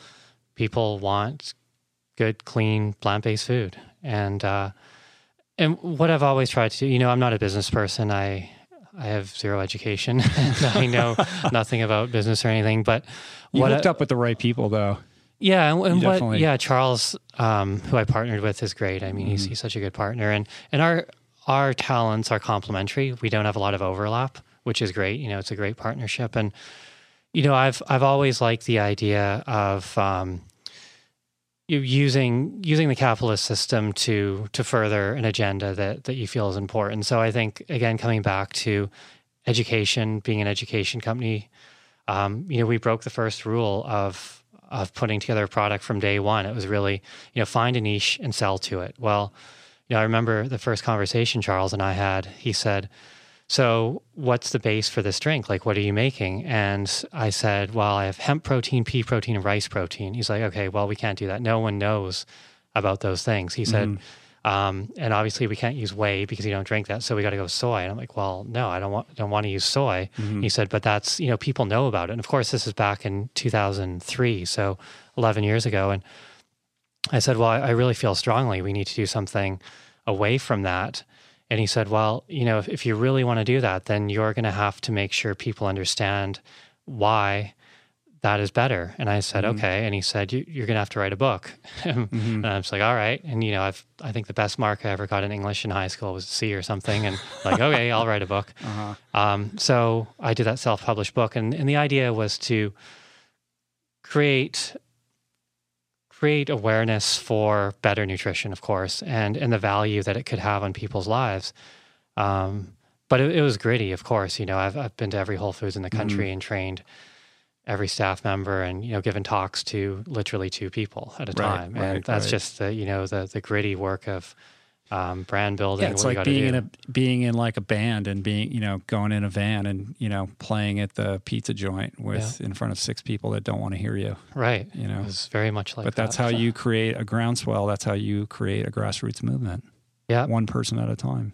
Yeah, exactly. And and again, getting that that education out there, and um, like I say, I, I and and at Vega too, we we always want to spend a certain amount of um, of what we bring in on on education. We just think that's really really important. We started off Mm-hmm. equal parts, you know, product and education company, and I think we've maintained that well because it's it's it's, it's important, you know, both for people's health, obviously, but for social reasons, like we talked about, environmental, and and and that's kind of what it comes back to is um, just things that that are important. And uh, you know, I've never really been that into trying to make a whole bunch of money. Um, i In the beginning, I was actually kind of opposed to it. I thought, well, it's the only people I know with money are jerks, so screw it. I don't want to make any. But then I realized, you know, money can buy a lot more than SUVs and jewelry and stuff. You can actually buy influence and you can buy change when you you put it through the right channels and you can you know you can create things that are of social benefit and social value and uh, and so that's sort of you know what we we continue to try and do with it. Yeah, I mean, on this show, I've had lots of different kinds of health practitioners, nutritionists, doctors, et cetera, athletes, of course. Um, and then I've had entrepreneurs on, but it's rare that I have somebody, you know, where the entrepreneur aspect of the life intersects with, you know, some other area that is kind of on point for this show. And you really, you have both. You're doing both. Like, I wouldn't say you're the accidental entrepreneur. I think that there's a there's a plan, you know, that mm-hmm. you've been following, and this has slowly grown over the years and blossoming into all these new directions. You know, we're going to talk about the the magazine in a bit, but you've got you know the product line. You have the Thrive Forward series. You have your books. You know, how many books have you done now? Three or four? Uh, four books. now. four books. So Thrive, you know, the th- the new Thrive cookbook, that the most recent book. Um, you know, it's it's amazing how you're kind of. It's really you, you know, it's it's kind of a, a media company with a product, Right. with a nutritional product, but you're really being you're really penetrating and getting to people through all different varieties of you know print online what they're putting in their mouth and Yeah. uh, it's it's really cool to watch Well, thanks. Yeah, and you know, I was watching um, a while ago one of those Bloomberg business profiles, and y- you know, you start you watch a few of those, and you start to realize that there are pure entrepreneurs, like Warren Buffett, for example. I watched the one on him, and you know, his whole thing was he he want he's a business person. He started off selling newspapers. Um, not because he wanted people to have the news, but It doesn't matter what there- it is. There was, It's just- exactly. It's just a bit, yeah, like here's a widget. yeah, I can find a way. This is profitable. I'm going to make money, and that's great. I mean, obviously, he's phenomenal at that. But then, and there, there's a bunch in that category, and then there's a bunch in the other category, like, um, you know, like Bill Gates, who just came up with um, this. He, he developed this cool code and stuff and software, and thought it was interesting, and, and had no intention of trying to make money from it. That wasn't his thing. He just thought it was interesting, and and then folks like Elon Musk. Well, who- Elon Musk is the best example. yeah, he's you know he's like okay, well we have we need energy, Right. and we're getting too much from Middle Eastern oil, and even domestic oil creates all kinds of problems. So let's try and reduce our our dependence on oil, and let's um, you know let's create these electric cars, and let's uh, get the electricity from solar. And a lot of people don't know that, but he he also has a solar company. Right. I mean, he's Um, almost like kind of done with Tesla. He's ready to move on to bigger problems like, you know, Right. wind turbines and all that kind of stuff, including space, of course, but Exactly. solving our energy crisis, you know, beyond the automobile. Right. And that to me is just so appealing to me. You know, he doesn't sit back and hope the government saves us. He's like, okay, I'm going to use capitalism and solve some serious problems here. And, he that opened up his just- patents. He's Right. like, because he knows he can just, he's not threatened by saying, here are all our patents for these batteries. The world needs this. And Right. I'm not threatened by that because I'll out innovate anybody anyway. Yeah. no, and I, mean? I love So, that. And it's just, you and it's so, he's obviously doing it for, for, for many reasons, but, um, you know, he, he, he financially benefits too, which is great because he can do more of that, which benefits us all. So Mm-hmm. I like that system a lot. And that's something we've done at Vega too. You know, we don't have any of that proprietary blend stuff. And whenever I would read that, I would see proprietary blend. That to me just means that this company cares more about making money than they do about the person um, being able to to make this. We want people to make it. Like I've given away the recipe so that people can make it. And and you realize too, like someone will make smoothie with all the ingredients and they realize it's more expensive anyways because you have to pay markup on every ingredient, whereas we Right. get a You large get volume get direct from the farmer. Yeah. So Plus, it's a pain in the ass. well, and that's the thing is people people realize that, but I want them to know that they can do it. That they don't mm-hmm. they don't have to be dependent on Vega or you Well, know, it goes back to transparency also, which is what we were talking about at the beginning. Yeah, exactly. It's just like let's yeah, you don't want people to feel as though they have to buy a certain thing to to benefit. hmm right. So, uh, so the magazine. This is the newest venture in the Brendan Brazier Enterprises. yeah. yeah. So, where did the idea from this come from? I mean, what made you interested in trying to get involved in starting a magazine? Well, I I've gotten to meet a lot of really interesting people over the last 10 years or so and people who have just done really inspirational things, just amazing big things and um, I, I wanted to create a platform for them to share their insight and um, to interview them and, and find out how they got really good at what they do. And also for them to have a platform to write articles and, and tell people um, how how they've been able to do it and, and the efficiencies they've found and, and how to get better. It's the whole magazine is about improvement. It's about um, it's just it's about performance and not just athletic performance, but whatever kind of performance, technology, entrepreneurship, green tech. Um, you know, there's a lot of sport, of course. There's a lot of fitness and nutrition, but it's just about improvement. And one thing Sounds too, like the it's the print version of my podcast. yeah, that's that's actually that's a good way to put it. And it's it's kind of um, and the thing too that differentiates it is that most magazines, of course, are about a subject, like Car and Driver. It's about cars, mm-hmm. and architecture magazines and food magazines, and they're about a subject. Whereas this magazine is not about a subject; it's for a type of person. It's for the type of person who wants to get better, mm-hmm. and that's that's what I wanted to do is just you know help people get to where they're trying to go quicker, Yeah. learning from other people. I like that. And I think it also speaks to something that I've been putting a lot of thought into lately, which is, you know, this idea of, you know, growing beyond the plate. You know, I think it would be Mm-hmm. very easy for you or for me to just get stuck and be like the plant based nutrition athlete guy Yeah. and just go around and talk about protein and micronutrients, Right. you know, for the rest of your life. But I don't know about you, but like that gets kind of boring. And and Yeah. you're stunting your growth if that's where you're staying. And like for me, I cleaned up my diet and got healthy so that I would have more energy to go do things with my life and Right. continue to grow and expand and improve in other areas. And so for me, the plate is is the first step. It's a huge first step. It's really important and it's important that we talk about it and figure it out and have as much dialogue about it as possible.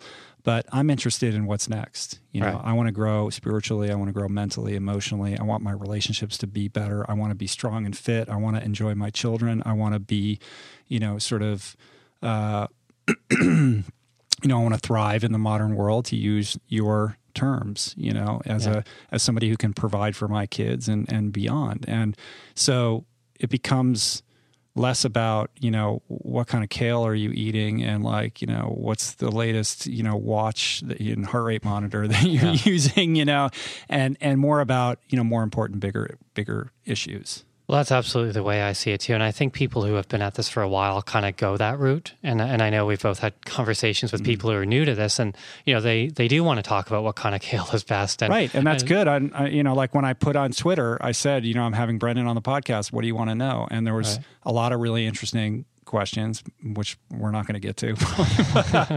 but I mean, there were like I don't know. Last I checked, 75 comments on the Facebook page, and a lot of them were about like how to train for a triathlon. And Right. you know, it's just like I could talk to you about that, but I don't think that that's the best use of the time that we're going to spend together because I think that you have more important things to talk about. And if somebody wants to learn how to train for a triathlon, there's plenty of resources online. Yeah, and that's what I figure. I mean, I definitely see it that way. I kind of see this is the base. You eat well, and all the extra energy you get and all the mental clarity. What are you going to do with that? You know, like that's that's the next step, and that's what's interesting is because now all these opportunities open up because you have this like nutrition capital or whatever you want to call it. You know, all this this uh, this gain from from eating well. Now you can go off and look for cool projects to do and you know try and actually make a difference and, and do things that are of, of benefit to to a lot of people Right. So, what's exciting you right now, other than the magazine, which I'm sure is taking up a lot of your time? But yeah the magazine has taken up a lot um, and will probably continue to but um, where are you? Uh, I know I know you partnered with Miranda from Origin magazine, yeah but where is the like? Do you have an office here, or what's the what? How does it work functionally?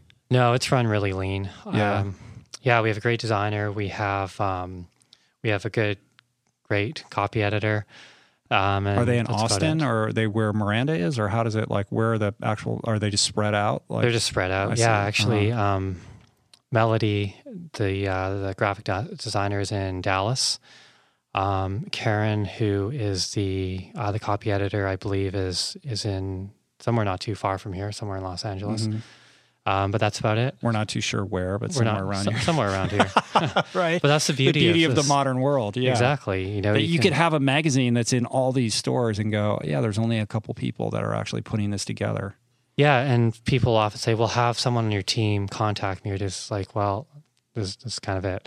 right, right, this right. is it's kind of so that you know that was appealing to me too because and I know you've you've done this too but going into those big magazines like you go and visit the folks at I don't know Rolling Stone or whatever and it's Mhm. like this huge building to put out this magazine and that's that's great but It's I think that paradigm. model It's yeah exactly it's bloated it's a bloated system it's old fashioned and I think you can really lean things up and here we are in Whole Foods with equal facing to these huge magazines like Mhm. Rolling Stone or Esquire or you know, Men's Health or whatever it is. So it can be done and it can be done really lean. And that was kind of an exercise for myself too, just to see, you know, what can be done. Um, again, coming back to efficiency, what can you get the biggest return from with the least amount of of expenditure? So just Right. finding these um, these efficient systems to to work within. Right. It's cool. I mean, on the sort of tip of, you know, old paradigms and, and, and, you know, magazines, what is your perspective on publishing as somebody who's written four books with traditional publishers? I mean, what has that experience been like? Just on a personal level, I'm interested in that because of my own experience. Yeah, I mean, it's all in all, it's been good. It's um, I've made a few mistakes. Um, I'm my book was originally published in Canada by Penguin in Canada, Mm-hmm.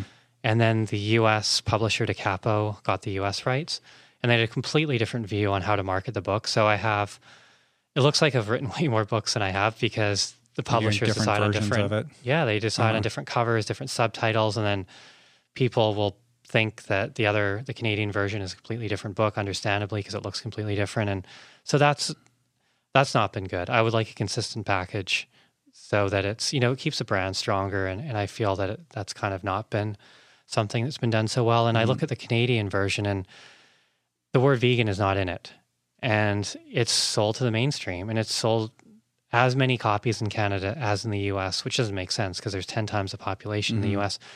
The US publisher wants to tie vegan into it, really wants it to be a vegan thing. So even, you know, my fitness book I wrote, um, they even worked vegan into the subtitle called the vegan training guide. Oh, like, really? What, but it's your book. Couldn't you put your foot down and say, no, I don't, I don't want that word in here? Or didn't you have the final say on that? Or yeah, I mean, that's, I, that's the thing with traditional publishing, you know, you kind of, uh, maybe I should have read the contract more closely, but I think it's, it's pretty much up to them at that point. Mm-hmm. And, and so they're really going after the vegan market, which to be honest, I'm not as interested in because they find out about it. They, they'll and, know anyway. Yeah, they'll find it. Right. And the change is going to come from not the vegans, it's going to come from everyone else, mm-hmm. you know, and they're the ones who I want to try and help are the non vegans. Uh, right. I mean, that's that's like I had a very long conversation with John Joseph about this, where you know, in in a different vernacular, he's like, you right. know, I have no interest in talking to vegans. They they I don't need to talk to them. Yeah. I'm trying to talk to the the the Mets fans. You know, right. I need to talk to those guys. And if you are not careful in your word choice, you're gonna flip these guys off, turn this turn the switch on them, and they're not going to be able to hear anything that you're saying. So language yeah. becomes really important. Yeah, absolutely agree. And I think we've we've seen that, or I've seen that um, with my books. Like I say, equal sales in Canada and the U.S., which makes no sense mm-hmm. with ten times the population in the U.S. So, I think the Canadian package there, how it was marketed more to a mainstream group, was was the right way to do it.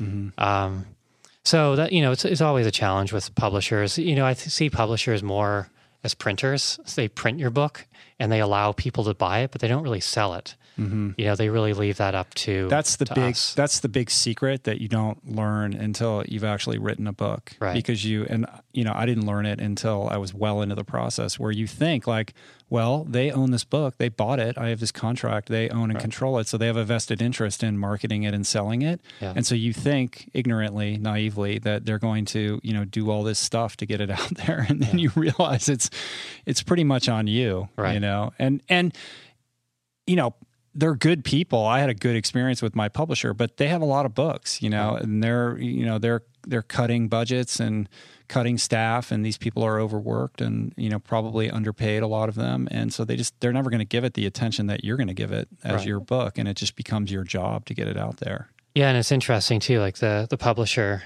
my U.S. publisher, they have a marketing department but they don't have a marketing budget, mm-hmm. which is funny because uh, you know the definition of the word marketing is a paid use of media. Right. The first word is paid, and they don't have a budget. So I don't know how that's supposed to work, but yeah, it's just kind of you know left up to us to do. But the good news about your books are that they don't there's no shelf life on them you right. know it's sort of like they're always the, you know they're there for anybody who kind of reaches that point in their journey and wants to have that primer on how to you know take the first step and get going and it's always available and it's never going to go it's never going to be dated you know right. yeah and you know i have found that uh, my books have never had a big spike like when I've when they I've launched. sell consistently always. Right? Very consistent. Yeah, like yeah. my first book, Thrive. I think you know I looked a little while ago. It sold as well last year as it did the year it came out. Mm-hmm. Um, so yeah, I think I think that's true. That it's just kind of one of those consistent sellers. Um, you know, self publishing, you probably do if you have a decent social media reach, make more mm-hmm. money. But my goal with the book was to get it to as many people as possible, which you still probably do um, better through traditional yeah, publisher. They're just, you probably get it to more people. Yeah, you can't you know get it in all these stores on your own. Right. You know, no matter what your sort of profile is online. Like they're they they have the trucks. You yeah. know what I mean? And the trucks take the books to the bookstores, and you're never going to be able to do that yourself. Right. Financially, yeah, you probably make more money doing it on your own with your profile. Yeah, that's. I mean, that's you know, I've I've seen people go that route and do really mm-hmm. well with it, and just even ebooks. Right. Um, but still, I, I, looked a little while ago, and I don't know how it is with your book, but mine, I think it's 80, over 80% of sales are still the actual physical book as opposed mm. to downloads. Mm-hmm. And that was a little surprising to me. I figured more people would download, but I think um, you know, people still like holding on to that book. And They do. And yours is the kind of book that gets passed around and it's kind of the one you want because it has it's so, you know, information rich. It's not like a something you read on an airplane. It's something you kind of want in your kitchen or what have you. Right. There's that tactile aspect to it. I mean, my book was pretty much 50-50. Hmm. So, It's interesting, yeah. Mm-hmm. And I think with magazines too, I know magazine sales of physical magazines are going back up. And I think one of the reasons is people sit in front of a screen. A lot of them th- throughout the whole day, when they get home, they want to read Right. something that's not on a screen. right. So I, I think um, you know that kind of opens the door for a nice high quality, whether it's a book or a magazine, again to to come along and kind of what's happening in the music industry too. People can obviously download music a lot more easily than getting something physical, but there's still something about that physical element to holding something. Oh, my kids are super into vinyl. Like Yeah. they want to go to the old record stores and like spend hours, you know, plowing through the vinyl and finding some gem of a record. It's their, that yearning for something tactile, you know, like Yeah. They love it. Yeah, even Whole Foods now I think sells records. Have Do they? Yeah, I was No, at the El. Segundo one just a few days ago, and they Huh. had some uh, some vinyl there. That's crazy. I wouldn't have thought that. So cool. So the magazine is blowing up, and are you working on a new book, or like where's the where's the kind of? Ne- I know you're doing some video stuff with Matthew Kenney, right? The plant based chef in Santa Monica. Yeah, so Matthew and I have been friends for a while. So we're doing um, a video course that will be out um, in the fall, so people can can just sign up and, and actually like get certified in, in a course. And it, there's two: there's sports nutrition and elite sports nutrition. So we're doing that. We're actually um, Matthew's going to be opening a restaurant um, on Abbott Kinney Oh wow. um, kind of a, a just a really nice. It's not all raw. It's um, a mixture of of some cooked. It's all plant based, of course. Um, and I'm investing a bit in that and a few Oh, other cool. folks. So it's, it'll be this really nice space there. when is that? Is that it right on Kinney? It is, yeah, right on Abbott Kinney. Um, September is supposed to open. Oh, so that's that's cool. kind of been a fun project. It's really his project, but I'm yeah, I'm a little bit involved with you know a, a few aspects of it and investing a bit. So Uh huh. That's cool. So for people that are listening, he's a he's a very high end sort of gourmet raw chef who's got an amazing restaurant called Make in Santa Monica, which you should go check out if you're in town. Um, yeah, and he's got like a pretty cool. He does a lot of stuff online, right? Like he does cooking stuff online, Yeah, he does. educational stuff. Yeah, a lot of online, um, and also his academy too at Make. Right. The account. Right. Right. That's um, people come from all over the place to take that, so Mhm. they learn how to to make good food. hmm And you're going to write another book One day, one day. I- you know, I actually um, was writing. I thought that I was burned out from writing, but I found out I was burned out from writing about nutrition. Kind of like back to our, what we were saying before. I just Uh-huh. like can't write about the nutrients in buckwheat or, anymore. right. it's kind of, I'm just I just can't do it. So um, I started writing about some of the things I've learned over the last ten years with Vega, just brand building essentially, Mhm. and and what I've learned in that whole process. So I'm writing um, I'm writing a business book right now about how to, or maybe not how to, but how I I built um, Vega with with the uh, with the other folks involved there, and and just what I, what I learned and just a few principles, very similar approach to the one I took with nutrition. You know, after ten years of of doing it, what I found worked, and just coming up with a set of concepts that that I followed and that are transferable. And um, so I'm writing the outline to that now. But That's pretty cool. I mean, what are some of the kind of core ideas of that? Well, one is it's it's going to be about um,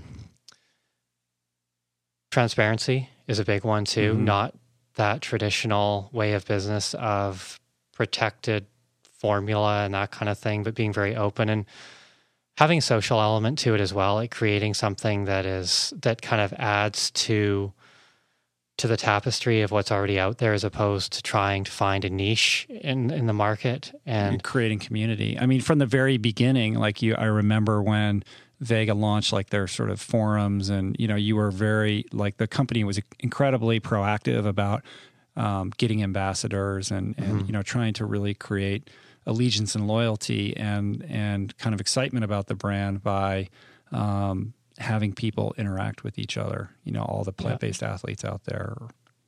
Yeah, so creating community for sure, and creating a sense of um, of belongingness too. You know, I Um, I haven't written it yet, but I'll probably write in there something about uh, the the big impact that Nike ads had on me back in Mm-hmm. in the I guess the mid '90s. That whole "Just Do It" campaign.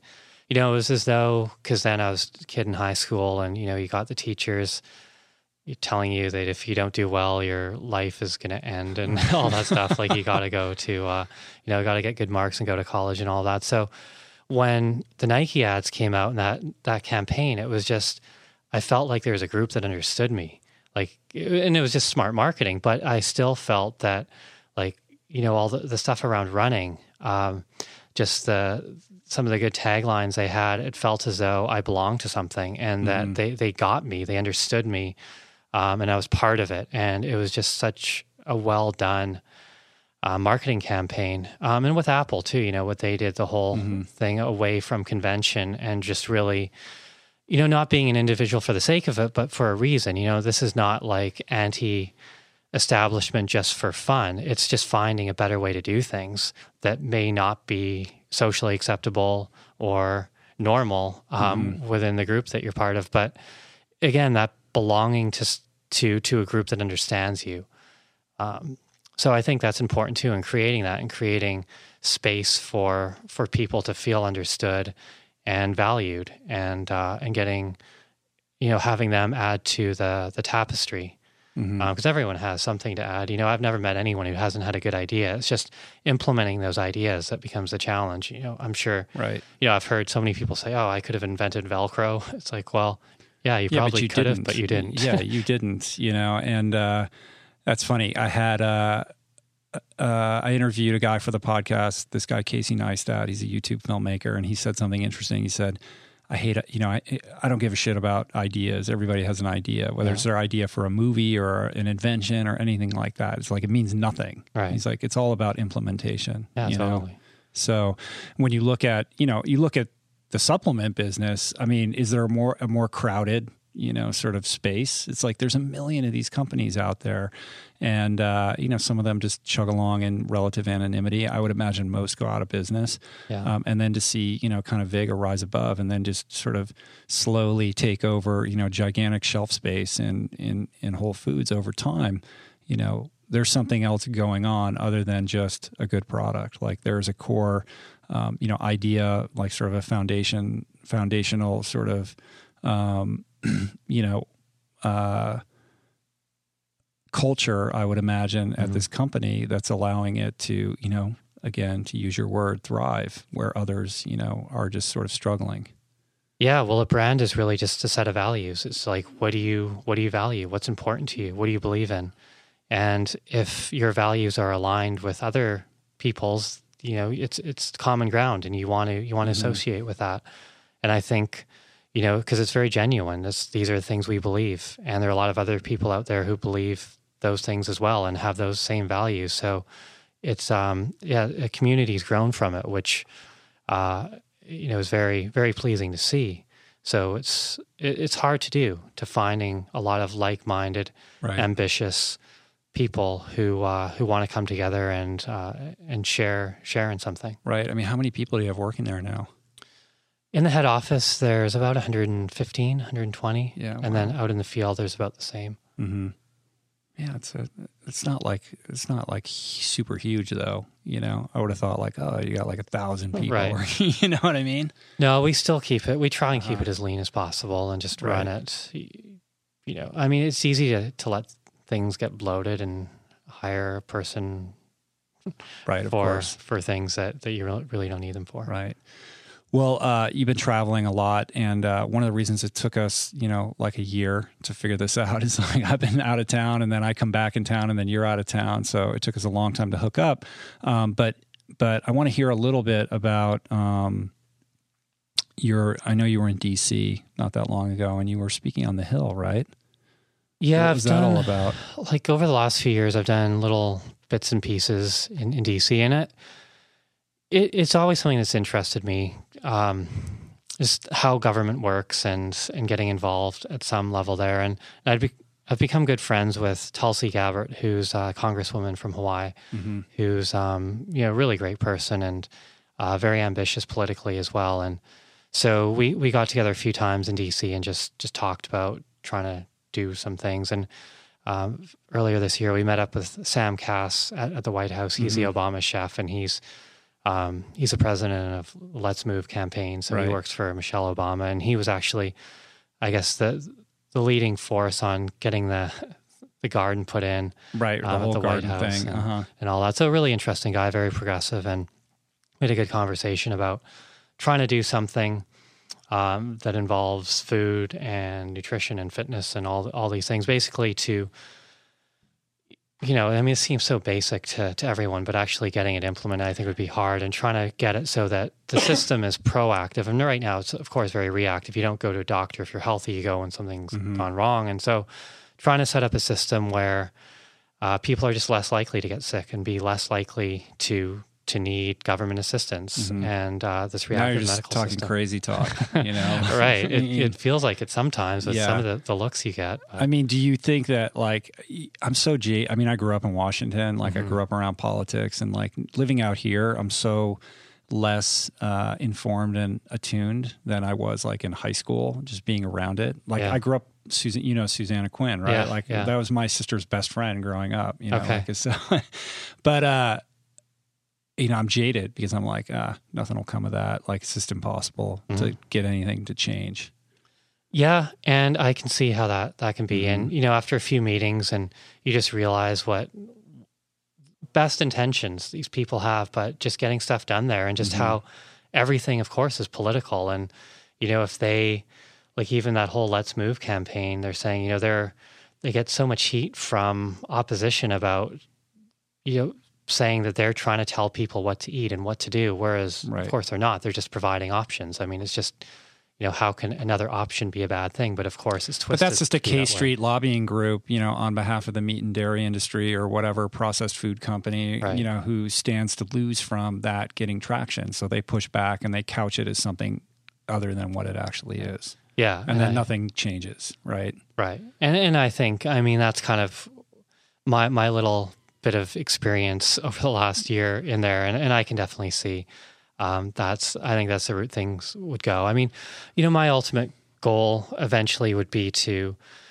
and and again, I don't know that this would happen, but I think that taking you know, taking the power and having um, people be able to to do things just by governments taking a step back and for example, like government saying, you know, any company that creates a product or service that of, is of social benefit, um, we will collect less tax, like tax breaks for these companies who are doing things that are socially beneficial. Social so, entrepreneurs. yeah, exactly. So, you know, John Mackey wrote that great book, Conscious Capitalism, and and and kind of getting getting back to to not relying. I mean, definitely you don't want to rely on the government. You want to, you know, innovation is going to come from the private sector. It always has, and it's, it's always going to. And I think if the government steps out of the way and lets innovation happen, and just you know, people who are chasing money and don't really care about social issues could actually be part of the solution if government gives some just steps out of the way and allows allows people to make more money by by lowering taxes.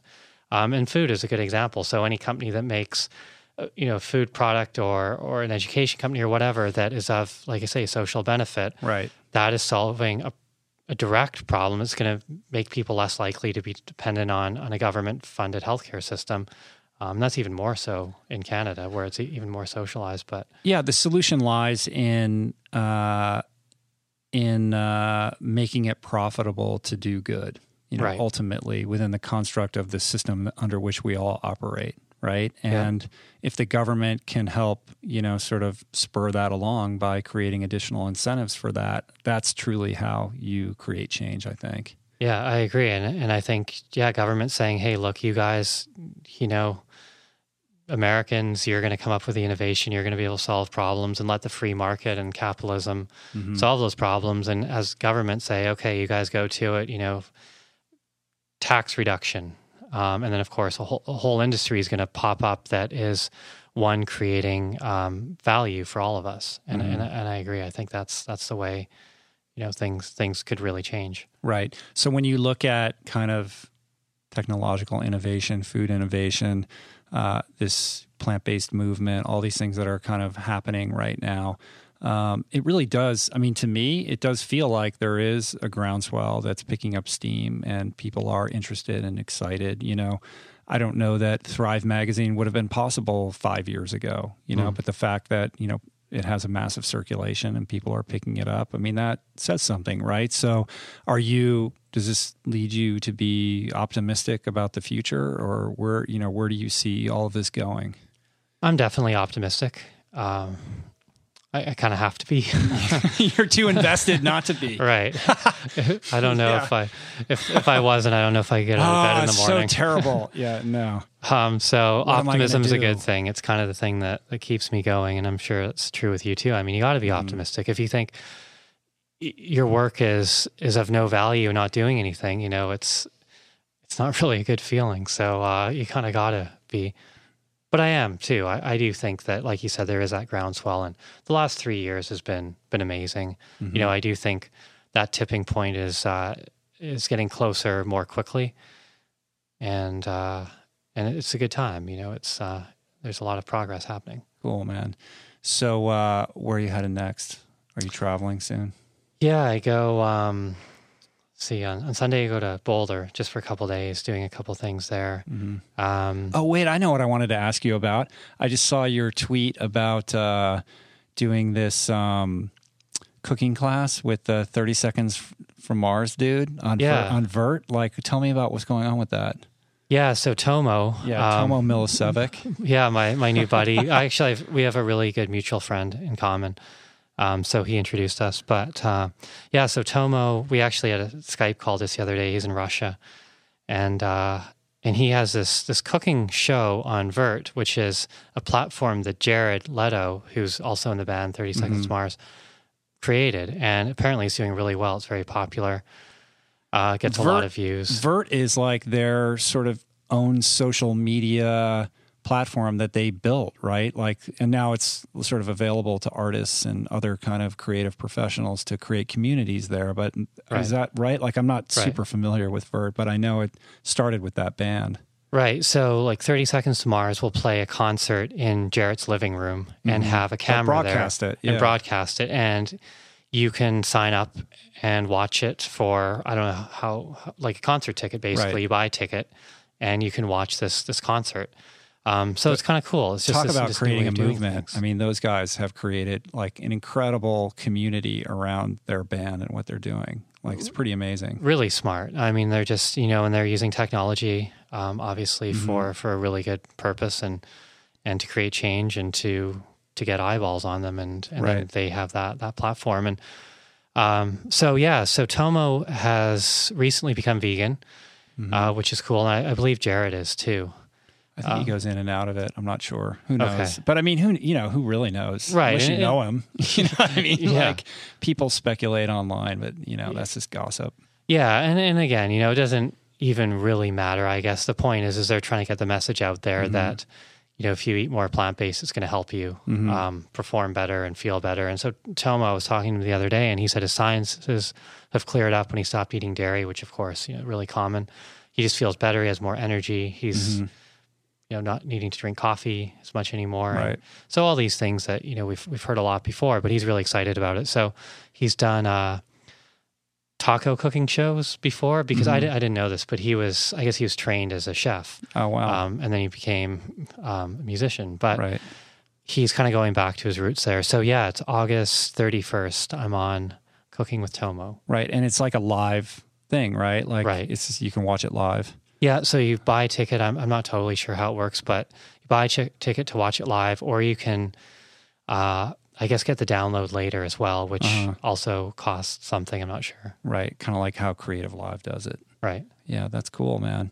And then you're going I you know, you're going to Boulder. What else are you doing? Yeah, and then um, then I, I speak at CanFit Pro, which is a fitness conference in Toronto, Mhm.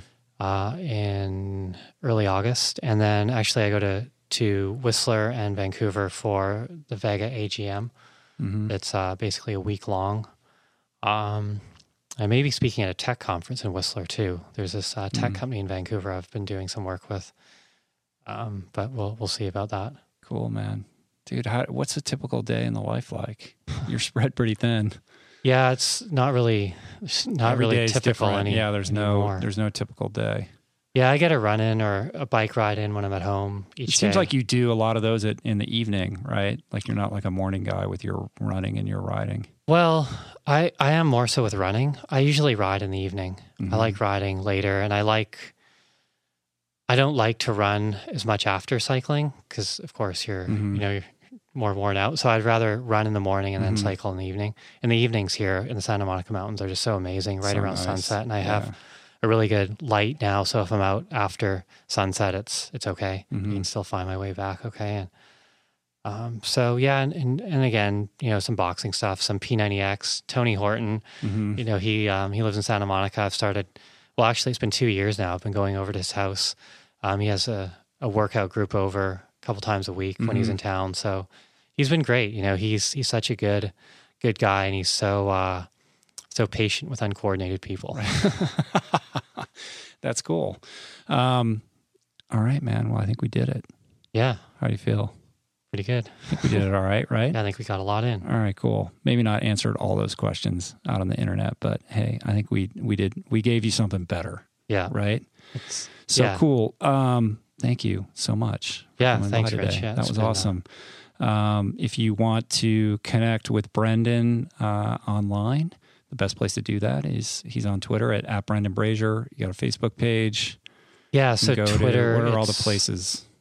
Yeah, Twitter is Brendan Oh, underscore underscore Brazier. Brazier, right? And Instagram is just Brendan Brazier, and Twitter or no, Facebook is also just Brendan Brazier, and also Mhm. Thrive Forward is the web series. You can check right. that out. Tons of videos there that you can sign up for. If you're new to this whole plant based thing, Brendan walks you through everything you need to know to dial up your diet and get super fit and all that good stuff, right?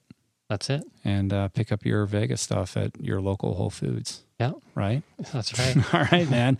Cool. Well, thanks so much for doing it. This and uh, yeah, it took us a while to get it done, but we did it. And I appreciate everything that you do, man. You're a service to the planet, and you're an inspiration. And I hope that you just keep doing what you're doing. Thanks, you too, Rich. Yeah, and congrats on the the podcast. I know Mhm. Lots of people who love it, and uh, it's great. It's uh, it's getting out there. Cool. And uh, even though you know we live down the street from each other, maybe we should try to go out on a bike ride one of these days. We've Yeah, only be been good. talking about it for like two years, and we run into each other from time to time on the bike. we can't seem to get our stuff straight. Yeah, our schedules are all over the place, but I yeah, know. we should definitely do that. All right, we'll make it happen. All right, peace. Plants.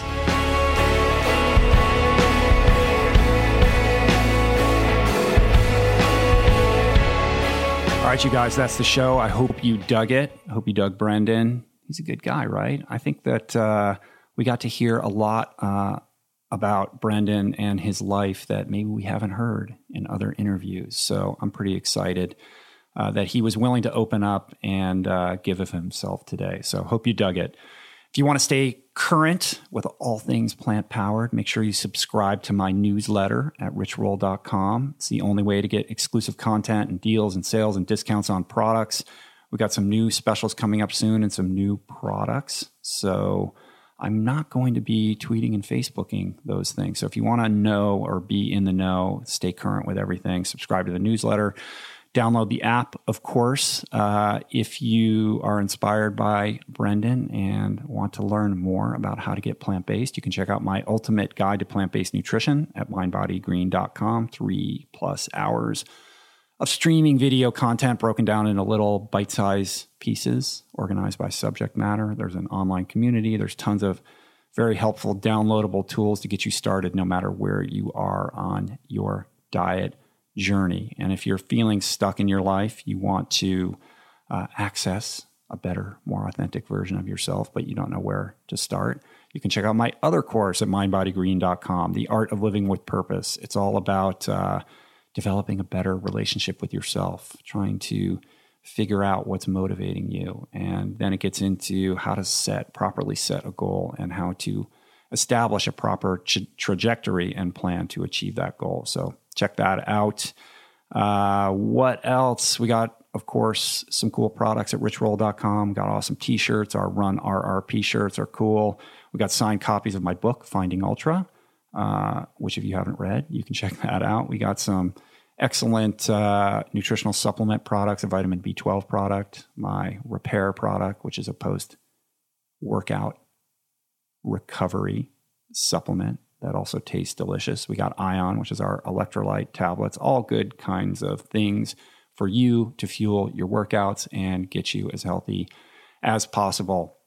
If you want to support the show, the best way to do that is to tell a friend. Always is, always will be. Uh, also, please bookmark, save, and use the Amazon banner ad at richroll.com for all your Amazon purchases. It's back to school right now. You're going to have to buy a bunch of stuff. I'm sure a lot of people out there are using Amazon to do that. Well, if you use the Amazon banner ad at richroll.com, Amazon kicks us some free commission change. It does not cost you one cent extra on your purchase. And it's just a great, simple, easy way to show uh, your support for what we're trying to do here. So thanks so much for you guys using that. Uh, again, keep sharing your pictures on Instagram of where, how you're enjoying the show. I love that stuff. I love uh, commenting and and uh, reading uh, and seeing all the different places all over the world where people are listening and how they're listening to it. So I dig it. Thanks. Uh, all right, you guys, that's it. Everybody, I don't have to tell you what uh, the assignment is for next week. I think it's pretty obvious. Get more plants into your diet. You know, between Brendan and I, uh, the message was pretty consistent and pretty clear. So even if you're not on a plant based diet, uh, whatever sort of dietary uh, regime, regimen you subscribe to, I think it's safe to say that uh, we can all be healthier by upping the amount of fresh vegetables and fruits and legumes and seeds that we get in our diet. So focus on that. Good, clean, organic energy, you guys. And uh, that's it. Thanks for stopping by. Thanks for taking the journey with me. And I'll see you guys next week. Peace. Plants.